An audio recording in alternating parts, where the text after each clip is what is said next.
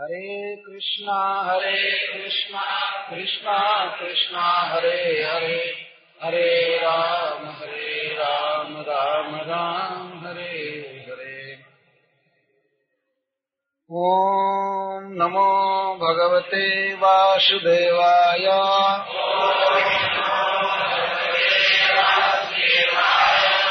ॐ नमो भगवते वासुदेवाय।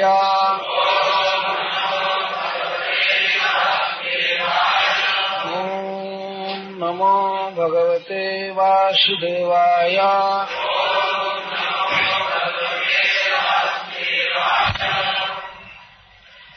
तत्र ब्रह्मर्षयः सर्वे। देवर्षयश्च सप्तमा। राजर्षयश्च तत्राशान् द्रष्टुम् भरतपुङ्गवाम् पर्वतो नारदो धौम्य। भगवान् बादरायणः। बृहदस्वा भरद्वाजः। सशिष्यो रेणुकाश्रितः। वसिष्ठ इन्द्रप्रमदः त्रितो गृत्समदोषितः कक्षीवान् गौतमोत्रिश्च कौशिकोत्थसुदर्शनः च मुनयो ब्रह्मन्। ब्रह्मरातादयो मलः शिष्यैरुपेता आजग्मुः। कश्यपाङ्गिरसादयः। तान् समेतान् महाभागान् उपलभ्य वसुत्तमः।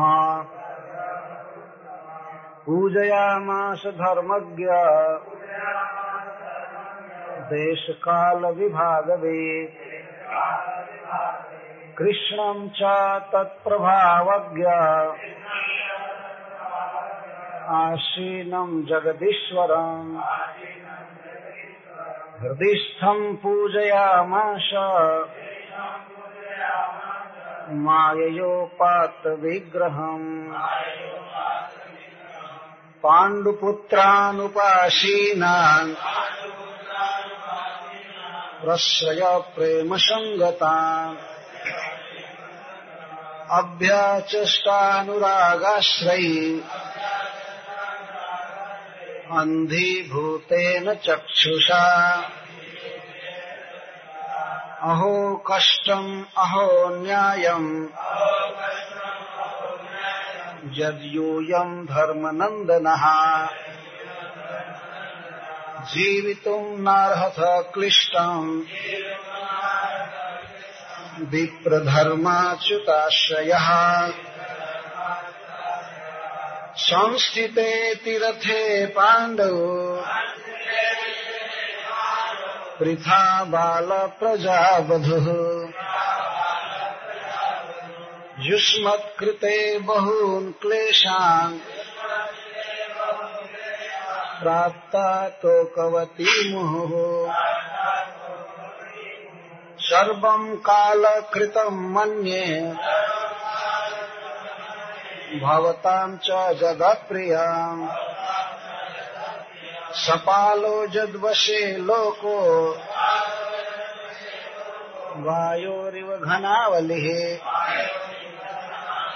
यत्र धर्मसुतो राजा। गदापाणिर्वृकोदरः कृष्णस्त्रीगाण्डिवम् चापम् सुहृत् कृष्णस्ततो विपाद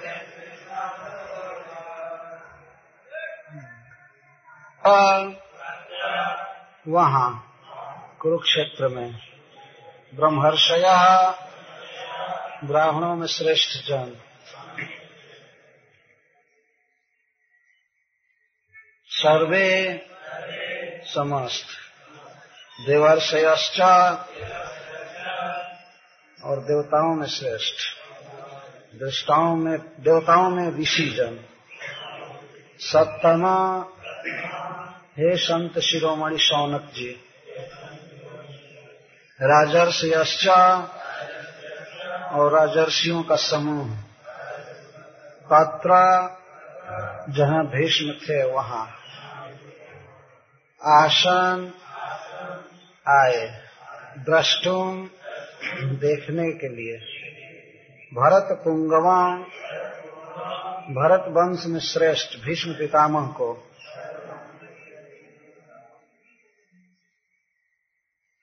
ऋषुद गोस्वामी, अब महाराज युधिष्ठिर के कुरुक्षेत्र गमन की बात कह रहे हैं। महाराज युधिष्ठिर बहुत शोक में थे। अपने स्वजनों के मारे जाने से और अन्य सैनिकों के मारे जाने से भी। वो ज्ञान प्राप्ति के लिए, शांति के लिए भीष्म पितामह से सुनने जा रहे हैं। तो जब ब्रह्मांड के समस्त ऋषि मुनियों ने, राजर्षियों ने सुना कि युधिष्ठिर महाराज भीष्म पितामह से प्रवचन सुनने जा रहे हैं, वे सभी वहाँ आए। तत्र ब्रह्मर्षय सर्वे देवर्षय सप्तम राजर्षय तत्रासन द्रष्टुम भरत पुंगवम भीष्म पितामह को यहाँ भरत पुंगवम कहा गया है। पुंगव का अर्थ होता है श्रेष्ठ। वास्तव में भरत वंश महाराज दुष्यंत के पुत्र भरत का वंश बहुत यशस्वी है। इसी वंश में महाराज युधिष्ठिर हुए, भीष्म पितामह जैसे महान पुरुष इस वंश में हुए। इस वंश को अलंकृत किया अपने जन्म से। ये महाभागवत थे और इसके साथ ही साथ महावीर थे। पिता के प्रति इनकी ऐसी भक्ति थी कि इनके पिता ने इनसे प्रसन्न होकर इच्छा मृत्यु का वर दिया था। तो इसके द्वारा भीष्म पितामह के वैराग्य का पता चलता है। वह व्यक्ति निसंदेह बहुत महान है, जिसके हृदय में संसार के भोगों की कामना न हो। भीष्म पितामह अभी जब किशोर अवस्था के थे, उसी समय उन्होंने जीवन में प्रतिज्ञा किया कि मैं राज्य नहीं लूँगा, विवाह नहीं करूँगा। मैं स्त्री सुख नहीं लूँगा और राज्य नहीं भोगूँगा। तो किस लिए? अपने पिता के सुख के लिए। उनके पिताजी एक दूसरी कन्या से विवाह करना चाहते थे। लेकिन उस कन्या के पिताजी ने कहा कि मेरी कन्या का पुत्र जो हो, वो राजा होगा, तब मैं आपको अपनी कन्या अर्पित कर सकता तो शांतनु महाराज के सामने समस्या थी, क्योंकि देवव्रत, जिसे आगे चलकर भीष्म पितामह कहा गया, वो उनके पुत्र थे और ज्येष्ठ थे। तो महाराज शांतनु चाहते थे कि हम, मैं विवाह भी कर लू, लेकिन राजा बने देवव्रत। ये दोनों बातें हो नहीं रही थी तो वे खिन्न थे। जिस किसी तरह से देवव्रत को पता चला कि हमारे पिताजी सत्यवती से विवाह करना चाहते हैं, लेकिन मैं उसमें बाधक हो रहा हूँ। तो वे अपने आप पिताजी के पास गए और कहे कि पिताजी, मैं प्रतिज्ञा करता हूँ कि मैं राज्य नहीं लूँगा। आप जिससे विवाह करना चाहते हैं कीजिए, और उस माँ से जो पुत्र होगा वही राजा बनेगा। मैं राज नहीं लूँगा। इस तरह से त्याग करना पूरे राज्य का ये सामान्य बात नहीं है।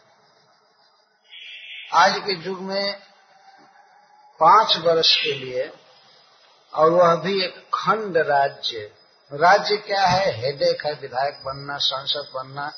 लेकिन उसके लिए लोग कितना पैसा खर्च करते हैं, लड़ते हैं ये, भोगों में कोई वैराग्य नहीं। भीष्म पितामह कैसे व्यक्ति थे? जो पूरे विश्व का साम्राज्य अपने पिता के सुख के लिए छोड़ ठीक है, आप विवाह कीजिए। मैं विवाह नहीं करूँगा और मैं राज्य नहीं लूँगा। विवाह नहीं करूँगा, इसके पीछे उनकी प्रतिज्ञा का आशय यह था कि हो सकता है कि मैं विवाह करूँ और आगे चलकर मेरा पुत्र यह क्लेम करे कि हमारे पिताजी का राज्य है वास्तव में। इसलिए वे अखंड ब्रह्मचारी रहने का व्रत ले लिए। तो उनके इस व्रत से प्रसन्न होकर पिता ने आशीर्वाद दिया संतनु महाराज ने आशीर्वाद दिया कि, पुत्र, चिरंजीवी रहो। जब तक तुम नहीं चाहोगे, तब तक साक्षात काल भी तुमको मार नहीं सकता है। जिसको इच्छा मृत्यु का वरदान कहते हैं। जब तक वे नहीं चाहते, तब तक कोई नहीं मार सकता। कुरुक्षेत्र के युद्ध में उन्होंने इच्छा कर लिया कि मैं मरूं। तो उनकी मृत्यु हुई। तो इस प्रकार जिसके व्यवहार से पिता इतने प्रसन्न थे तो उन्होंने इच्छा मृत्यु का वर दे दिया। शांतनु महाराज बहुत महान पुरुष थे। संतनु या शांतनु उनको कहते हैं। सम का अर्थ होता है सुख, शांति, और तनु का अर्थ विस्तार करने वाला। शांतनु महाराज अपने हाथ से जिसको छू देते थे, उसका सारा दुख दूर हो जाता था। किसी भी तरह का। इसलिए उनका नाम शांतनु पड़ा। श्रीमद भागवत के नवम स्कंध में बात लिखी गई। शांतनु। और ऐसे महान राजा के पुत्र थे भीष्म पितामह। इतना बड़ा राजकुमार होने के बाद भी संसार के ऐश्वर्य और भोगों को भोगने की उनकी कोई लालसा नहीं। जबकि उत्तराधिकार में वो उनका, हक था, स्वयं त्याग किए थे।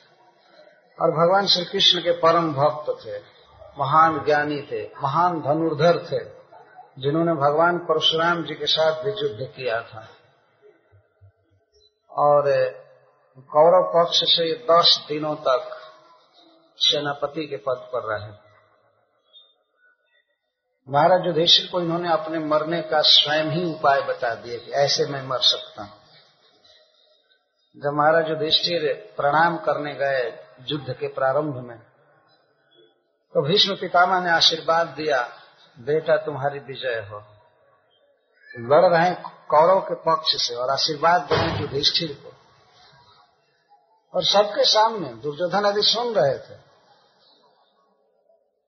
तो महाराज ने पूछा युधिष्ठिर महाराज ने पूछा कि पितामह, आपके रहते मेरी कैसे विजय हो सकती है? तो उन्होंने अपने मरने का उपाय बताया। कहा कि बेटा, मैंने जीवन में शपथ लिया है कि मेरे सामने यदि कोई स्त्री खड़ी हो जाए तो मैं युद्ध नहीं करूँगा। और उस समय कोई वीर मुझे मार सकता है। ये उपाय बताए तो वही अम्बा जिसका वे अपहरण करके लाए थे काशी से बाद में वो तप करके शिखंडी के रूप में जन्म ली तो शिखंडी आया, दसवें दिन खड़ा हो गया भीष्म पितामह के सामने।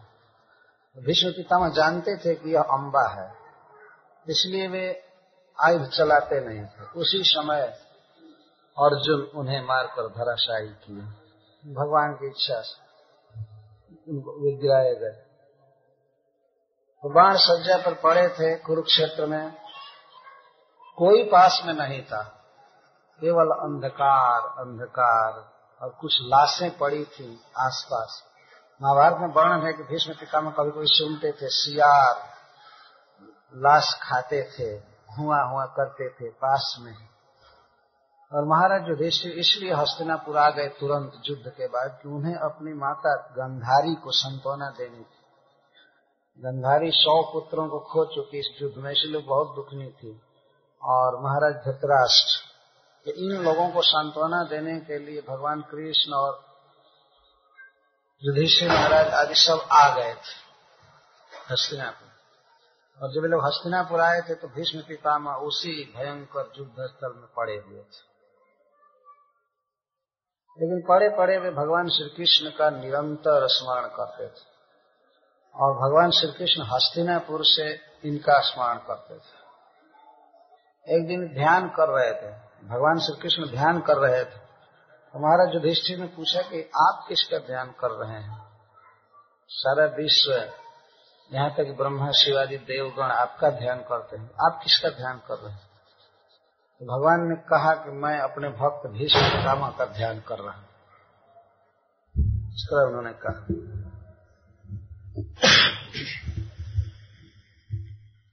तो इतने बड़े भक्त थे, ज्ञानी थे, और यहाँ पर उनके ज्ञान का प्रमाण मिलता है। जब ब्रह्मांड में यह समाचार फैला कि भीष्म पितामह प्रवचन करने वाले हैं तो उनके प्रवचन को सुनने के लिए देवर्षि, राजर्षि और ब्रह्मर्षि सभी आए अपने अनुयायियों के साथ, अपने शिष्यों के साथ। तो उनमें से कुछ के नाम यहाँ गिनाए जा रहे हैं। पर्वतो नारदो धौम्य, पर्वत मुनि, नारद जी, धौम्य, उनके पुरोहित, उनके गुरु महाराज युधिष्ठिर के। और भगवान बादरायण, समस्त वैदिक साहित्य को प्रकाशित करने वाले विश्व गुरु व्यास देव भीष्म से सुनने के लिए आए। ऐसे व्यास देव भीष्म पितामह के भाई लगते थे, एक नाते से। वे सत्यवती के पुत्र थे। विवाह से पहले इनका जन्म हुआ था, पराशर जी से।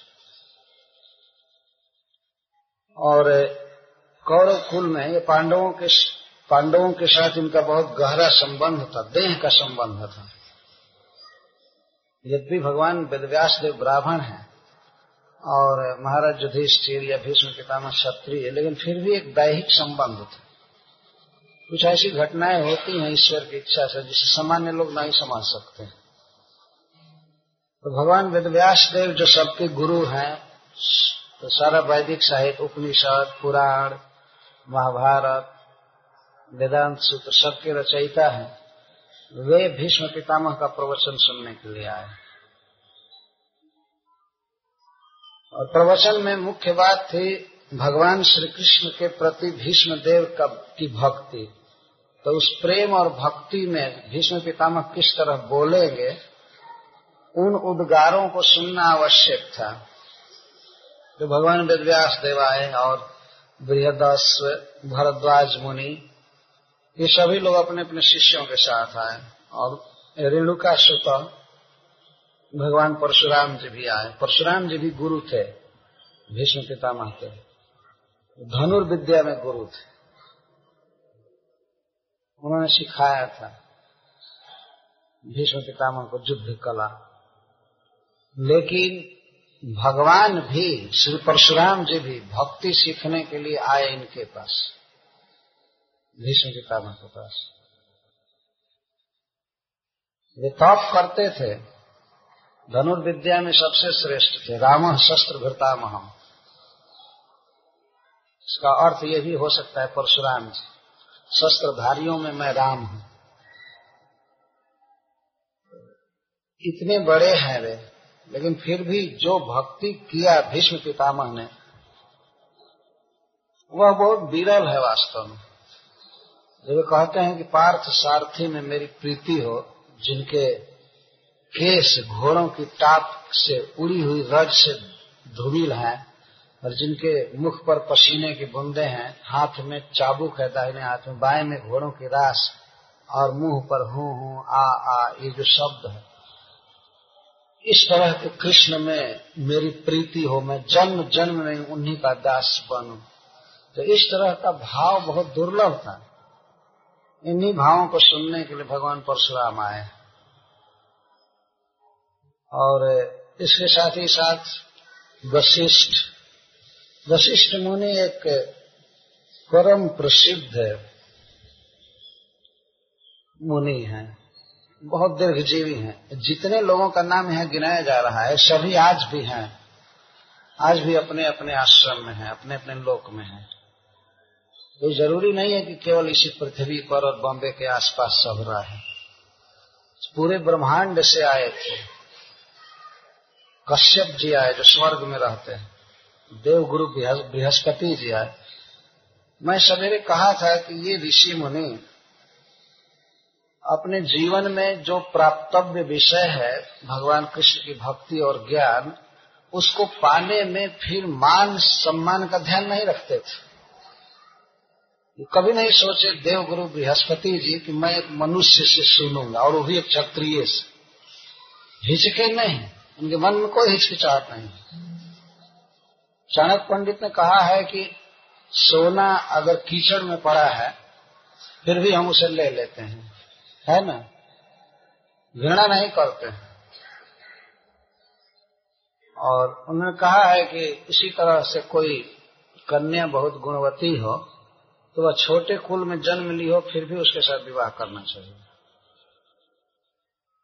इस तरह से वो कहते हैं। और स्वर्ण यदि गंदे जगह में भी पड़ा है, यह बहुत पापी के पास भी है, दुराचारी के पास भी, उसके घर में है तो उसे भी लिया जा सकता है। तो इस प्रकार जब इन प्राकृत वस्तुओं की इतनी कीमत होती है, इसके लिए कोई और विचार नहीं किया जाता है। तो भगवान श्री कृष्ण के विषय में दिव्य ज्ञान प्राप्त करने के लिए और क्या मेटेरियल कंसिडरेशन करना है? यह यह है वह है, है मैं कैसे वहाँ बैठूँगा कैसे सुनूँगा ये करूँगा वो करूँगा। ये सब विचार ऋषियों ने नहीं किया। और ऐसा विचार होता तो उस युद्ध क्षेत्र में जहाँ अभी अभी ब्लड गिरे होंगे खून गिरे होंगे और सब लोग उस स्थान पर जाकर के बैठ करके क्षत्रिय से सुनना। और वो अभी क्षत्रिय कोई बैठ करके प्रमोशन नहीं करने वाले थे। वो बाण सज्जा पर थे। गिरे हुए थे। और उनसे सुनने के लिए गए। जो कुछ भी हो, जैसे नीति शास्त्र कहता है कि राजा नहीं वैद्य और गुरु और मंत्री, ये जितना बूढ़े होते हैं, उतना ही अच्छा होते हैं। और सन्यासी। जितना बूढ़े होते जाते हैं, उतना अच्छे होते जाते हैं। और गायक, वेश्या, पहलवान, ये लोग जितना बूढ़े होते जाते हैं, उतना ही गायब होते जाते हैं। शरीर खराब होता जाता है। ऐसा लिखा गया तो जो प्रवचन करने वाले हैं, और यदि वे गुरु हों, आचार्य हों तो यदि वे अधिक आयु के हों तो अच्छा है। यदि आज के दो दिन के लड़के को बना दीजिए गुरु और कुछ न कुछ गड़बड़ी करके रख दे। है कुछ न कुछ गड़बड़ी का समाचार आना ही है। और कोई उसको कह दे, गुरु है गुरु है गुरु है तो गुरु कहने से तो होगा नहीं। तो बहुत दिन तक सीखना पड़ता है, बहुत दिन साधना करनी पड़ती है। साधना करके परिपक्व आदमी होता है, जब सांसारिक वासनाएँ उसकी बिल्कुल निरस्त हो जाती है तो भगवान के प्रेम में मस्त रहता है। वह व्यक्ति वास्तव में गुरुत्व कर सकता है। तो भीष्म पितामह चार सौ वर्ष के थे, जिस समय उनकी मृत्यु हुई। और आपने सुना कि जब महाराज युधिष्ठिर ने देखा भीष्म को तो ऐसा लगा जैसे देवता आकाश से स्वर्ग से गिरे हो। उस उम्र में भी वे इतना सुंदर थे, उनका शरीर इतना तेजस्वी था क्योंकि वे अखंड ब्रह्मचारी थे। बहुत सुंदर उनका देह था। यही कारण है कि शुद्ध गोस्वामी उनकी उपमा दे रहे थे, दिवस च्युतम इव अमरम, जैसे अमर स्वर्ग से गिरा हो, ऐसा लग रहे थे। एक तो वे वृद्ध थे कुरु वृद्ध पितामह, और बाण सज्जा पर पड़े थे, कई दिन से खाए नहीं थे, युद्ध करके थके थे, गिरे थे। उस समय भी वे ग्लोरियस थे, चमक रहे थे। यह उनकी भावना थी। वास्तविक बात ये थी कि भीष्म पितामह के हृदय में पार्थ सारथी हमेशा जगमगा रहे थे। युद्ध में जो उन्होंने कृष्ण को देखा था रथ हाँकते हुए, वह छवि उन्हें एक सेकंड भी नहीं भूल पाती थी। उन्हें भान ही नहीं था कि मैं बाण सज्जा पर हूँ, कुरुक्षेत्र में हूँ, या कहा निरंतर उसी का चिंतन कर रहे थे। और उनकी हार्दिक इच्छा थी कि वे हमारे आँखों के सामने आ जाएँ तो उनको देखते हुए मैं शरीर त्यागूँगा। तो भक्त के हृदय की भावना भगवान जानते हैं। तो युधिष्ठिर महाराज के हृदय में अज्ञान भर करके उनके बहाने में गए। ये सब ऋषि मुनि आ रहे हैं, सभी अपने अपने शिष्यों के साथ। और असित असित मुनि का नाम भगवत गीता में आया है, जो कृष्ण तत्व को जानते हैं। देवलो असितो व्यास। भगवान स्वयं कहते हैं नहीं, अर्जुन कहते हैं कि असित मुनि आपके आपके विषय में कहा करते हैं कि आप पर ब्रह्म है, आप भगवान हैं। असित मुनि हस्तिनापुर आया करते थे और वे प्रवचन करते थे कृष्ण के विषय में। तो अर्जुन ने कहा है गीता में कि असित कहते हैं, देवल कहते हैं, भगवान वेदव्यास देव कहते हैं, क्या पर ब्रह्म परम धाम, पवित्रम परमम भवान पुरुषम शाश्वतम दिव्यम आदि देवम अजम विभु। आहुस्वाम ऋषय सर्वे आपके विषय में सभी ऋषियों ने आज तक यही कहा, जिसे मैं मिला, जिसका सुना, सभी यही कहते हैं, कृष्ण पर ब्रह्म है, परम धाम है, परम पवित्र है, और सनातन पुरुष है। सभी यही कहते हैं। आहुष स्वाम ऋषय सर्वे, उसमें से नाम रख रहे हैं, देवर्षि नारदस्त का असितो, देवलो, व्यास, और स्वयं चैव ब्रविश्री और आप स्वयं भी बता रहे हैं। भगवान ने कहा अहम सर्वस्व प्रभवो मत्त सर्वम प्रवर्तते, इति मत्वा भजनते माम बुधा भाव समन्वित। मैं सबको जन्म दिया हूँ और सबका पालन करता हूँ, यह मान करके विद्वान लोग मेरा भजन करते हैं। और अपने बारे में भगवान ने बहुत बहुत बताया तो अर्जुन उसको स्वीकार करते हैं। जैसा आप कहते हैं अपने विषय में, स्वयं च एवं ब्रविशी जैसे आप अपने विषय में स्वयं बोलते हैं ऐसा ही मैं समस्त ऋषियों के मुख से आपके विषय में सुना। और अर्जुन इतने बड़े पुरुष थे, महान थे, कि समस्त समाज को वे अटेंड किए थे। इसी देह से स्वर्ग में गए थे। और स्वर्ग में देवताओं की सभा में कृष्ण के विषय में क्या क्या बात होती थी, उसे भी सुने थे। भगवान वेदव्यास देव के तो पौत्र ही थे। तो इस तरह से बहुत निकट का संबंध था ऋषियों से। प्रचुर संग किया था अर्जुन ने और पांडवों ने ऋषि मुनियों का। तेरह वर्ष तक वन में रहे थे। तो प्राय ऋषि मुनि के पास बैठकर इस तरह सत्संग किया करते थे। और ऋषि मुनि सब भगवान के विषय में बताया करते थे, कृष्ण के विषय में, कि वे ये हैं, वो हैं। तो अर्जुन कहते हैं आहुष काम ऋषय सर्वे। सर्वे ऋषय आपके विषय में सभी ऋषि ऐसे कहते हैं। कोई भी ऋषि ऐसा नहीं मिला जो ये कहे कि कृष्ण भगवान नहीं।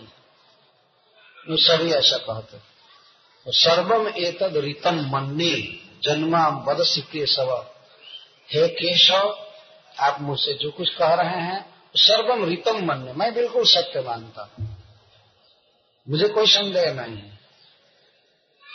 मैं सत्य मानता हूँ। तो इस तरह के विचार कृष्ण के विषय में वास्तव में भीष्म पितामह के मुख से निकलेगा। इसी को सुनने के लिए ऋषि लोग जुट रहे तो असित मुनि का नाम भगवत गीता में है, कृष्ण तत्व को जानने वालों में। कक्षिवान, गौतम, अत्रि, कौशिक, सुदर्शन, सुखदेव गोस्वामी आदि, कश्यप मुनि और बृहस्पति जी कश्यप अंगिरसाद या इसलिए कहा गया है, कश्यप जी और बृहस्पति ये सब एक साथ आए हैं। कुछ ग्रुप है, स्वर्ग से आने वालों का एक ग्रुप है और इधर उधर से आने वालों का अपना अपना ग्रुप है। तो अपने अपने शिष्यों के साथ, अनुगामियों के साथ आ रहे हैं। अपने शिष्यों के साथ क्यों आ रहे हैं? गुरुजन यह सोचते हैं कि हमारे शिष्यों को भी यह परम लाभ मिलना चाहिए। ये परम लाभ उनको मिलना चाहिए। यह गुरु का धर्म है वास्तव में। जैसे पिता अपने पुत्र को भेजता है पढ़ने के लिए, कॉलेज में, विश्वविद्यालय में भेजता है, जाओ, पढ़ करके आओ। तो उसी तरह से गुरु का धर्म है, उसको भेजना चाहिए शिष्य को जाओ यहाँ सुन करके आओ, यहाँ पढ़ करके आओ, ये करके आओ। ऐसा नहीं, मैं तुम्हारा गुरु हूँ, इसलिए तुम कहीं मत सुनो। तुम मूर्ख बन करके मेरे आश्रम में रहो क्योंकि तुम मेरे शिष्य मैंने स्टैंप डाल दिया है, इसलिए यहीं पर बोका बन कर रहा। सब जगह यही भावना प्रचलित हो गई है। और यह शिष्यों के प्रति स्नेह का अभाव सूचित करता है। कोई भी पिता कभी ये सोचेगा कि हमारा बेटा मूर्ख रहे, लेकिन हमारे घर में रहे। वो स्वयं पैसा देता है, भेजता है, जाओ जाओ जाओ, पढ़ो।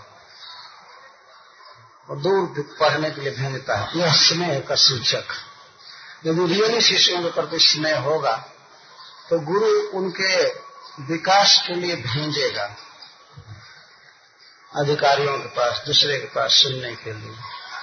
केवल अपने पास ही नहीं रखेगा। तो शिष्यों के साथ ये सभी ऋषि मुनि आए। विश्व के सबसे बड़े बड़े लोग। और सुखदेव गोस्वामी वहाँ आए सुनने के लिए। और जब सुखदेव गोस्वामी बोलेंगे, उस समय भी वशिष्ठ जी आएँगे।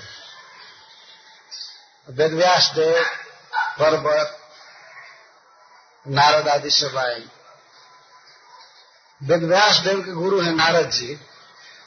और वेदव्यास देव गुरु हैं, सुखदेव गोस्वामी। लेकिन वे लोग भी अपने शिष्य की कथा सुनने आए ये भागवत में लिखा गया है, प्रथम स्कंद में। तो इस प्रकार बहुत बड़ा समाज जुटा तान समेतान महाभागान उपलब्ध वसुत्तम पूजया मास धर्मज्ञ देश काल विभाग तो उन महाभाग्यवान, महाज्ञानी महान भक्त भगवत भक्त मुनियों को अपने पास आया हुआ देखकर वसुत्तम, वसुओं में उत्तम भीष्म पितामह ने उनका स्वागत किया। ये बाण सज्जा पर थे। उठ नहीं सकते थे। उठ करके किसी को प्रणाम नहीं कर सकते थे, लेकिन फिर भी उन्होंने पूजया मास, पूजा किया उनकी। धर्मज्ञ, धर्म जानते हैं। धर्मज्ञ का अर्थ है जो धर्म को जानता है। भिन्न देश में और भिन्न काल में क्या कर्तव्य होता है मनुष्य का, भीष्म पितामह जानते थे। तो वह देश भिन्न था। भीष्म पितामह का अपना घर नहीं था, वहाँ कुरुक्षेत्र में। यदि अपने घर में होते तो इन ऋषियों के चरण धोते उनका स्वागत करते उन्हें आसन देते, खिलाते, पिलाते, लेकिन वे विषम देश में थे, युद्धस्थल में थे। और काल भी दूसरा था। लेकिन फिर भी देश काल विभाग वित्त, देश और काल के अनुसार उन्होंने सबकी पूजा किया, सबका सम्मान किया। ऐसे हाथ भी नहीं जोड़ सकते थे। हाथ भी ऐसे बाणों से ही बिंधे थे। लेकिन वे हँसते थे और कुछ मस्तक झुकाने जैसा करते थे। मस्तक झुकने का प्रश्न नहीं था। वो तो ऐसे सोए थे और उनको निकट से आकर के सब ऋषि मुनि प्रणाम कर रहे थे, दर्शन कर रहे थे उनका। लेकिन भीष्म पितामह अपने धर्म को, अपने कर्तव्य को नहीं भूल पाए।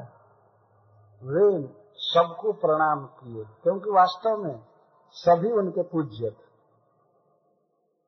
नारद मुनि, भगवान वेदव्यास देव, कहना ही नहीं, समस्त ऋषि मुनि, भगवान परशुराम सभी आते थे, भेंट करने के लिए, देखते थे। तो सबका उन्होंने सम्मान किया।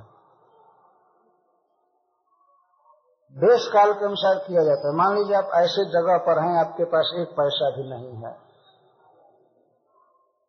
आपके पास पानी भी नहीं है किसी को देने के लिए। लेकिन कोई अतिथि आ गया, कोई साधु महात्मा आया केवल सुंदर वचन बोला जाए, उसको अभी एक बहुत बड़ी पूजा हो गई।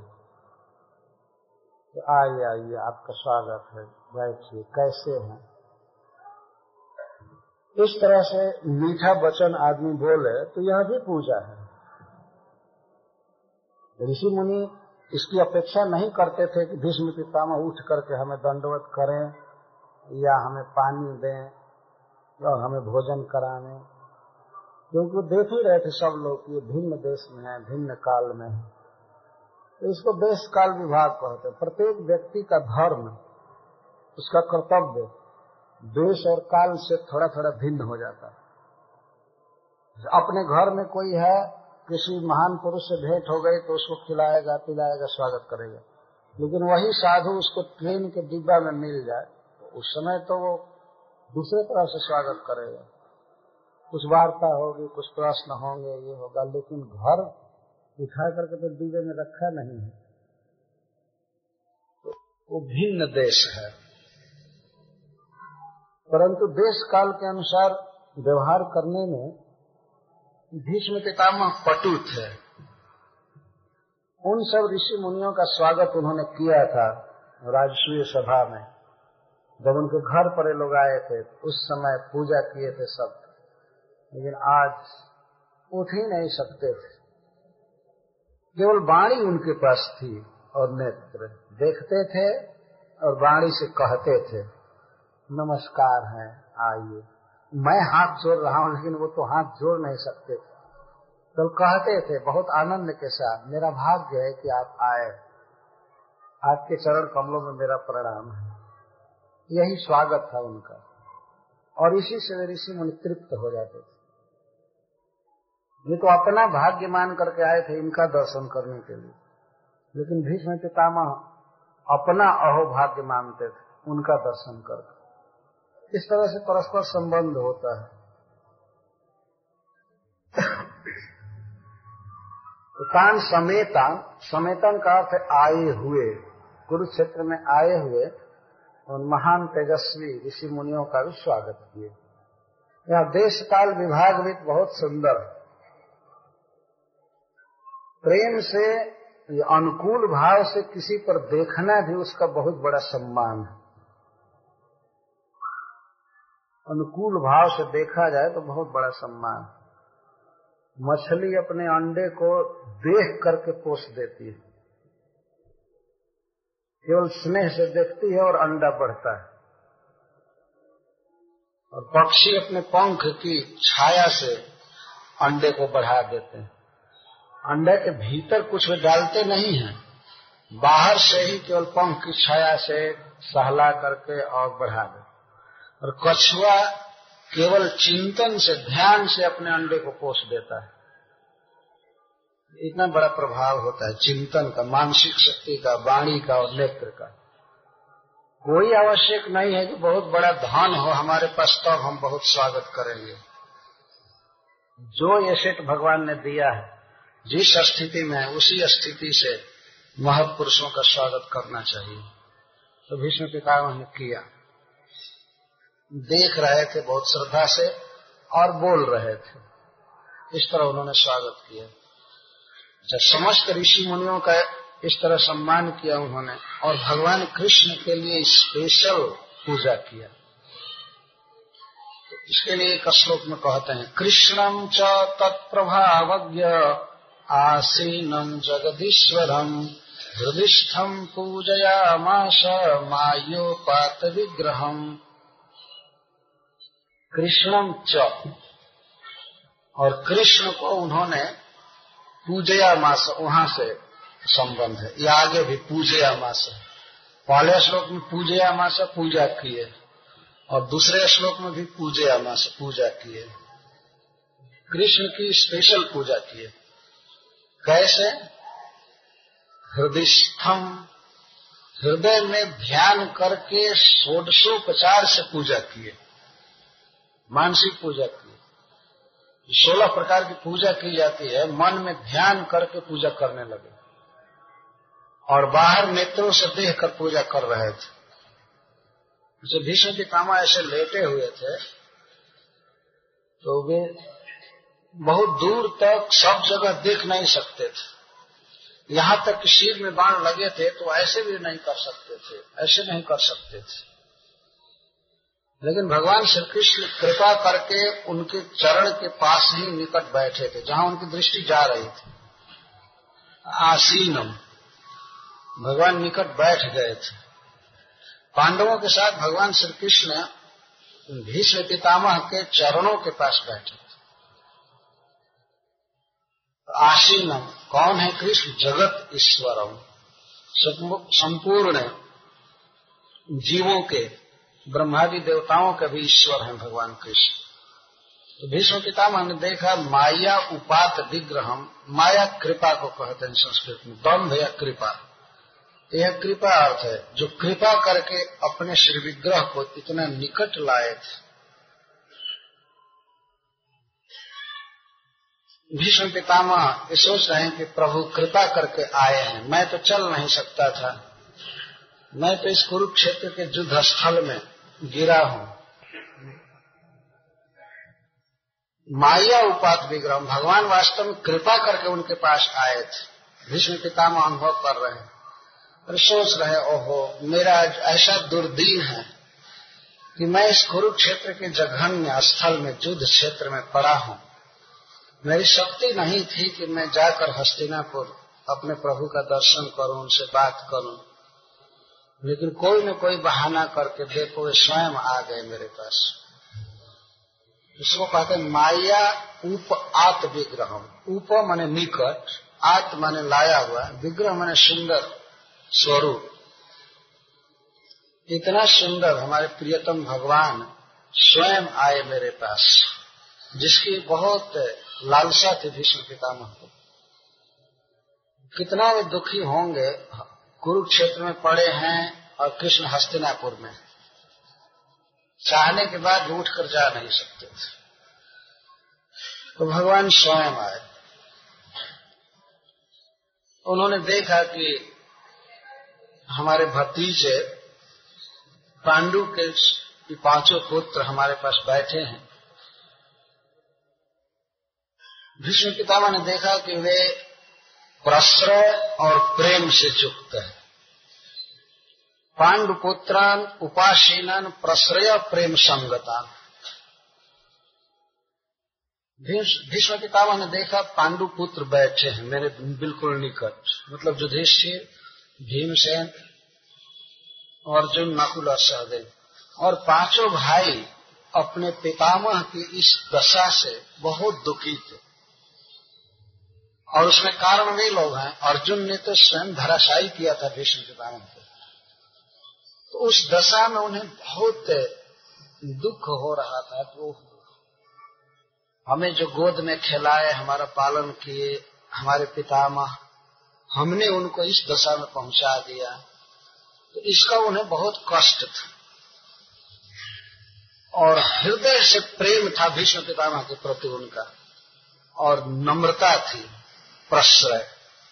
प्रश्रय का अर्थ है नम्रता विनय विनय से झुके हुए थे, बैठे हुए थे, बहुत संकोच में थे। जिसको युद्ध क्षेत्र में धराशायी किए हैं, गिराए हैं, बाण मारे हैं, शरीर के अंग अंग में बाण मारा गया था, उसी से कुछ सीखने के लिए आए तो इस बात से महाराज युधिष्ठिर को बड़ा कष्ट हो रहा था मन ही में। तो लोग और दुखी थे। भीष्म पितामह अपने पौत्रों को, युधिष्ठिर आदि को अभ्याचष्ट देखे। अभी आचष्ट। आचष्ट का अर्थ होता है देखना और बोलना दोनों। तो अभ्याचष्ट का अर्थ है वो देखे। कैसे नेत्रों से देखे? अनुराग, आश्रय, अंधी भूते न चक्षुषा। अनुराग के आंसुओं से भीष्म पितामह की आँखें भर आई थी। ये अच्छी तरह से पांडवों को नहीं देख रहे थे। लेकिन अपने पौत्रों को देखे तो भीष्म पितामह अपने दुख को भूल गए। उन्हें अपने दुख का स्मरण नहीं रहा। युधिष्ठिर आदि अपने पौत्रों के दुख का उन्हें स्मरण आने लगा कि ये जीवन भर केवल दुख भोगे इनको सताया गया, क्योंकि भीष्म पितामह सब जानते थे। किस तरह भीम को विष दिया गया, लक्षा भवन में उनको जलाने का प्रयास किया गया, द्रौपदी को अपमानित किया गया, फिर राज्य त्याग दिए राज्य छीन लिया गया, वन में गए, क्या क्या, कैसे कैसे। और विशेष करके भीष्म पितामह को अपने पुत्र वधु प्रथा की याद आ रही थी। प्रथा ने कितना कष्ट सहा है। इसका स्मरण करके उनके आँखों में आँसू चल बह रहे थे। तो अनुराग आश्रय। अस्त्र मने आँसू। अनुराग के आंसुओं से अंधी भूते न चक्षुषा। उनकी आँखें अंधी हो गई थी। अंधी का अर्थ मतलब पानी भर जाने से देख नहीं रहे थे। और इस दशा में पांडवों को देखने का प्रयास कर रहे थे और इस प्रकार बोले। स्नेह उमड़ आया। विश्व पितामह सोच रहे हैं कि आज इनको राज्य मिला इतने वर्षों के बाद तो उस समय ये हमारे दशा पर शोक प्रकट कर रहे हैं या द्रोणाचार्य को मार दिए, इस पर शोक प्रकट कर रहे हैं, इनके स्वजन मारे गए। भीष्म पितामह अपने पौत्रों के हृदय को पढ़ लिए। जानते हैं कि बहुत संकोच में है। और खास करके मैं जो इस दशा में गिरा हुआ हूँ, इसलिए इनको बहुत दुख है मन में। और उनके पूर्व दुख का स्मरण करके बहुत अनुराग उत्पन्न हुआ। देखिए भी सूत जी कैसे शब्द का प्रयोग कर रहे हैं, पांडवों के लिए प्रेम शब्द का प्रयोग कर रहे हैं और भीष्म पितामह के लिए अनुराग शब्द। का पांडवों का अपने दादा से रियली प्रेम है, बहुत घनिष्ठ प्रेम था और महा, और भीष्म पितामह का उनमें अनुराग था। यदि अनुराग नहीं होता तो वे अपनी मृत्यु का उपाय स्वयं युधिष्ठिर महाराज को नहीं बताते। कई ऐसा अवसर आया युद्ध में, जबकि भीष्म पितामह वास्तव में बहुत ढीलाई से लड़ते थे, वे अपनी पूरी शक्ति का प्रदर्शन नहीं करते थे। एक दिन दुर्योधन आकर के रोने लगा, इनके पास कहने लगा कि दादाजी, आप बुरा नहीं मानेंगे सब तरह से मैं आपका पालन कर रहा हूँ। मतलब साफ़ कहा कि मैं आपको खिला रहा हूँ, पिला रहा हूँ, आपको भवन दिया हूँ, सब कुछ दिया हूँ। लेकिन आप लड़ तो रहे हैं हमारे तरफ़ से, लेकिन आपका हृदय लड़ नहीं रहा है। मैं देखता हूँ कि अर्जुन के साथ आप जब युद्ध करते हैं तो ये नहीं भूल पाए हैं कि अर्जुन आपका पौत्र जब यही करना था तो आप लोग युद्ध करने के लिए क्यों नहीं मना कर दिए हमको? वो अंततः हमें हारना ही था, ये मैं जान गया होता तो आप लोगों पर भरोसा नहीं किया होता। इस पर भीष्म के काम क्रोधित हो गए। तुम तो कुछ भी कहो तो बड़ा दुख हुआ। उन्हीं का राज्य था वास्तव में, भीष्म का, लेकिन उन्होंने लिया नहीं था। त्याग दिया था स्वेच्छा से, और फिर ये लोग उत्तराधिकारी बने थे। विचित्र महाराज के बाद धृतराष्ट्र, पांडु, विदुर, ये सब उनके पुत्र हुए। और धृतराष्ट्र के पुत्र दुर्योधन, पांडु के पुत्र युधिष्ठिर आदि हुए। इनका छोड़ा हुआ राज्य लोग भोग रहे थे। और वो कहता है कि मैं आपको खिला रहा मैं आपको पोस रहा हूँ। आप ठीक से लड़ नहीं रहे। तो भीष्म पितामह ने कहा कि मुझे जैसे लड़ना है, मैं लड़ रहा हूँ। देह तुम्हारा है, हृदय युधिष्ठिर का है। ऐसा उन्होंने स्पष्ट कहा। कपट नहीं करते थे। मेरा मन युधिष्ठिर के साथ है। देह तुम्हारी ओर से लड़ रहा है, लड़ेगा जो कुछ भी करना होगा। लेकिन तुम ये चाहते हो कि मैं हृदय भी तुमको दे दूँ तो ये नहीं हो सकता। कभी ऐसे नहीं हो सकता। लेकिन फिर भी वो बहुत रोने लगा। बाद में अफसोस किया कि मैं गलती की, आपसे ऐसी बात कह दिया, लेकिन मैं तो आप पर भरोसा किया था, ये किया था, वो किया था। तो भीष्म पितामह ने कहा कि दुर्योधन, तुम नहीं जानते हो क्यों अर्जुन जीत रहा है या पांडव क्यों जीत रहे हैं? भगवान उनके साथ हैं। कोई भी शक्ति अर्जुन को परास्त नहीं कर सकती। मुझमें कुछ भी नहीं है अर्जुन के आगे बल। तुम समझ नहीं रहे हो, मैं कई बार पहले तुमको रोका था कि युद्ध मत करो, ये मत करो, वो मत करो, लेकिन तुम कर्ण के भरोसे युद्ध किए। कर्ण को डांटा था भीष्म पितामह ने। कि तुम्हारे चलते यह उदंड हो रहा है। तो कर्ण में और भीष्म पितामह में बहुत तनाव हो गया, झगड़ा हो गया। भीष्म पितामह ने यहाँ तक कह दिया, अरे चंडाल शिव क्या बात करते तो भीष्म पितामह में और कर्ण में जब झगड़ा हो गया तो कर्ण यहाँ तक कह दिया कि ठीक है, जब तक आप लड़ेंगे, मैं नहीं लड़ूँगा। दिखाइए अपना बल। समझाता रह गया। दुर्योधन कि, नहीं नहीं, कोई बात नहीं, सहो सहो। लेकिन वो बहुत जिद्दी था कर्ण दस दिन तक वो केवल आराम किया, वो युद्ध नहीं किया। यह भगवान का ट्रिक था। नहीं तो अर्जुन कर्ण के साथ लड़ते कि भीष्म के साथ लड़ते? किसी एक के साथ लड़ना था। दस दिन तक वो युद्ध नहीं किया। ग्यारहवें दिन आकर भीष्म पितामह से आज्ञा मांगा कि अब आज्ञा दीजिए, मैं युद्ध करना चाहता हूँ। भीष्म पितामह ने कहा, ठीक है, जाओ, लड़ो। लेकिन तुमने बर्बाद किया है दुर्योधन को। वे बारम्बार इस बात को कहते थे। तो जब दुर्योधन रोने लगा युद्ध में, शरीर में रात के समय, तब उन्होंने एक प्रतिज्ञा किया। यह प्रतिज्ञा किया कि देखो पाँचों पांडवों में से, नहीं, अर्जुन को उन्होंने कहा, कल युद्ध में अर्जुन मरेंगे और नहीं तो कृष्ण को अपनी प्रतिज्ञा छोड़नी होगी। दोनों में एक होगा। वो जानते थे कि भगवान अर्जुन को तो मरने नहीं देंगे। कृष्ण की यह प्रतिज्ञा थी कि अशस्त्रम सहाय मात्रम करिष्याम। मैं शस्त्र ग्रहण नहीं करूँगा। बिना शस्त्र ग्रहण किए केवल वाणी से सहायता करूँगा, परामर्श दूँगा, राय दूँगा, या रथ हाँकूँगा, जो कुछ भी हो। और भीष्म ने प्रतिज्ञा की, कृष्ण को शस्त्र ग्रहण करा करके छोड़ूँगा। ये, और भगवान श्री कृष्ण की प्रतिज्ञा सारे विश्व में प्रसिद्ध हो चुकी थी। और भीष्म ने दुर्योधन को खुश करने के लिए कहा कि कृष्ण से मैं शस्त्र ग्रहण करा करके रहूँगा। यदि मैं वास्तव में गंगा जी का पुत्र हूँ, शांतनु का पुत्र हूँ, ऐसा युद्ध करूँगा, कल कि मैं रथ तोड़ दूँगा, ये करूँगा, वो करूँगा और नहीं तो कृष्ण को शस्त्र ग्रहण करना पड़ेगा। तो वास्तव में भगवान श्री कृष्ण की भक्त वत्सलता को जगत में ज़ाहिर करना चाहते थे। इसके लिए उन्होंने प्रतिज्ञा किया। तो इस प्रकार का उनका व्यवहार था। पांडवों से हमेशा स्नेह था। लोग करें क्या युधिष्ठिर महाराज ने युद्ध के शुरू में कहा कि पिताजी पितामह जी, आपने आशीर्वाद दिया कि हमारी विजय हो, लेकिन आप दुर्योधन की तरफ़ से लड़ रहे हैं। तो भीष्म पितामह ने कहा कि बेटा, अर्थ किसी का दास नहीं है। पुरुष अर्थ का दास होता है। ये रुपया पैसा किसी का दास नहीं होता है। मनुष्य रुपया पैसा का दास होता है। तो क्या करें? हम इन, इनके आश्रय में रहे खाए पिए रह रहे हैं इसलिए देह पर इनका अधिकार है।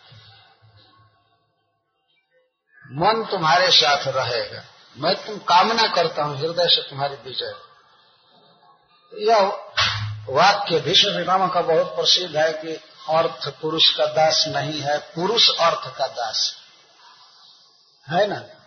आप देखते हैं, आप बैठे हैं बैठे हैं, रुपया पैसा आपके पास उड़ करके नहीं आएगा। वो नहीं कहेगा कि हमको स्वीकार कर लो, मैं तुम्हारे पास रहना चाहता हूँ। बल्कि पैसा कमाने के लिए आपको जाना पड़ता है। चाहे फैक्ट्री खोलकर कमाइए, चाहे सर्विस करके कमाइए, चाहे खेती से कमाइए, अर्थ आपका दास नहीं है। आप अर्थ के दास। और अर्थ की आवश्यकता पड़ती है जीने के लिए, कपड़ा के लिए, भोजन के लिए, घर के लिए, ज़रूरत पड़ती है। तो अन्न दे करके, वस्त्र दे करके, घर दे करके दुर्योधन ने इस शरीर को पाला है, धृतराष्ट्र ने पाला है। इसलिए शरीर तो उसके काम में आएगा। लेकिन मन से मैं तुम्हारे साथ हूँ। तो यह भीष्म पितामह का अनुराग था पांडवों के प्रति। तो अंत में उन्होंने देखा पाँचों भाइयों को सिर नीचा किए हुए।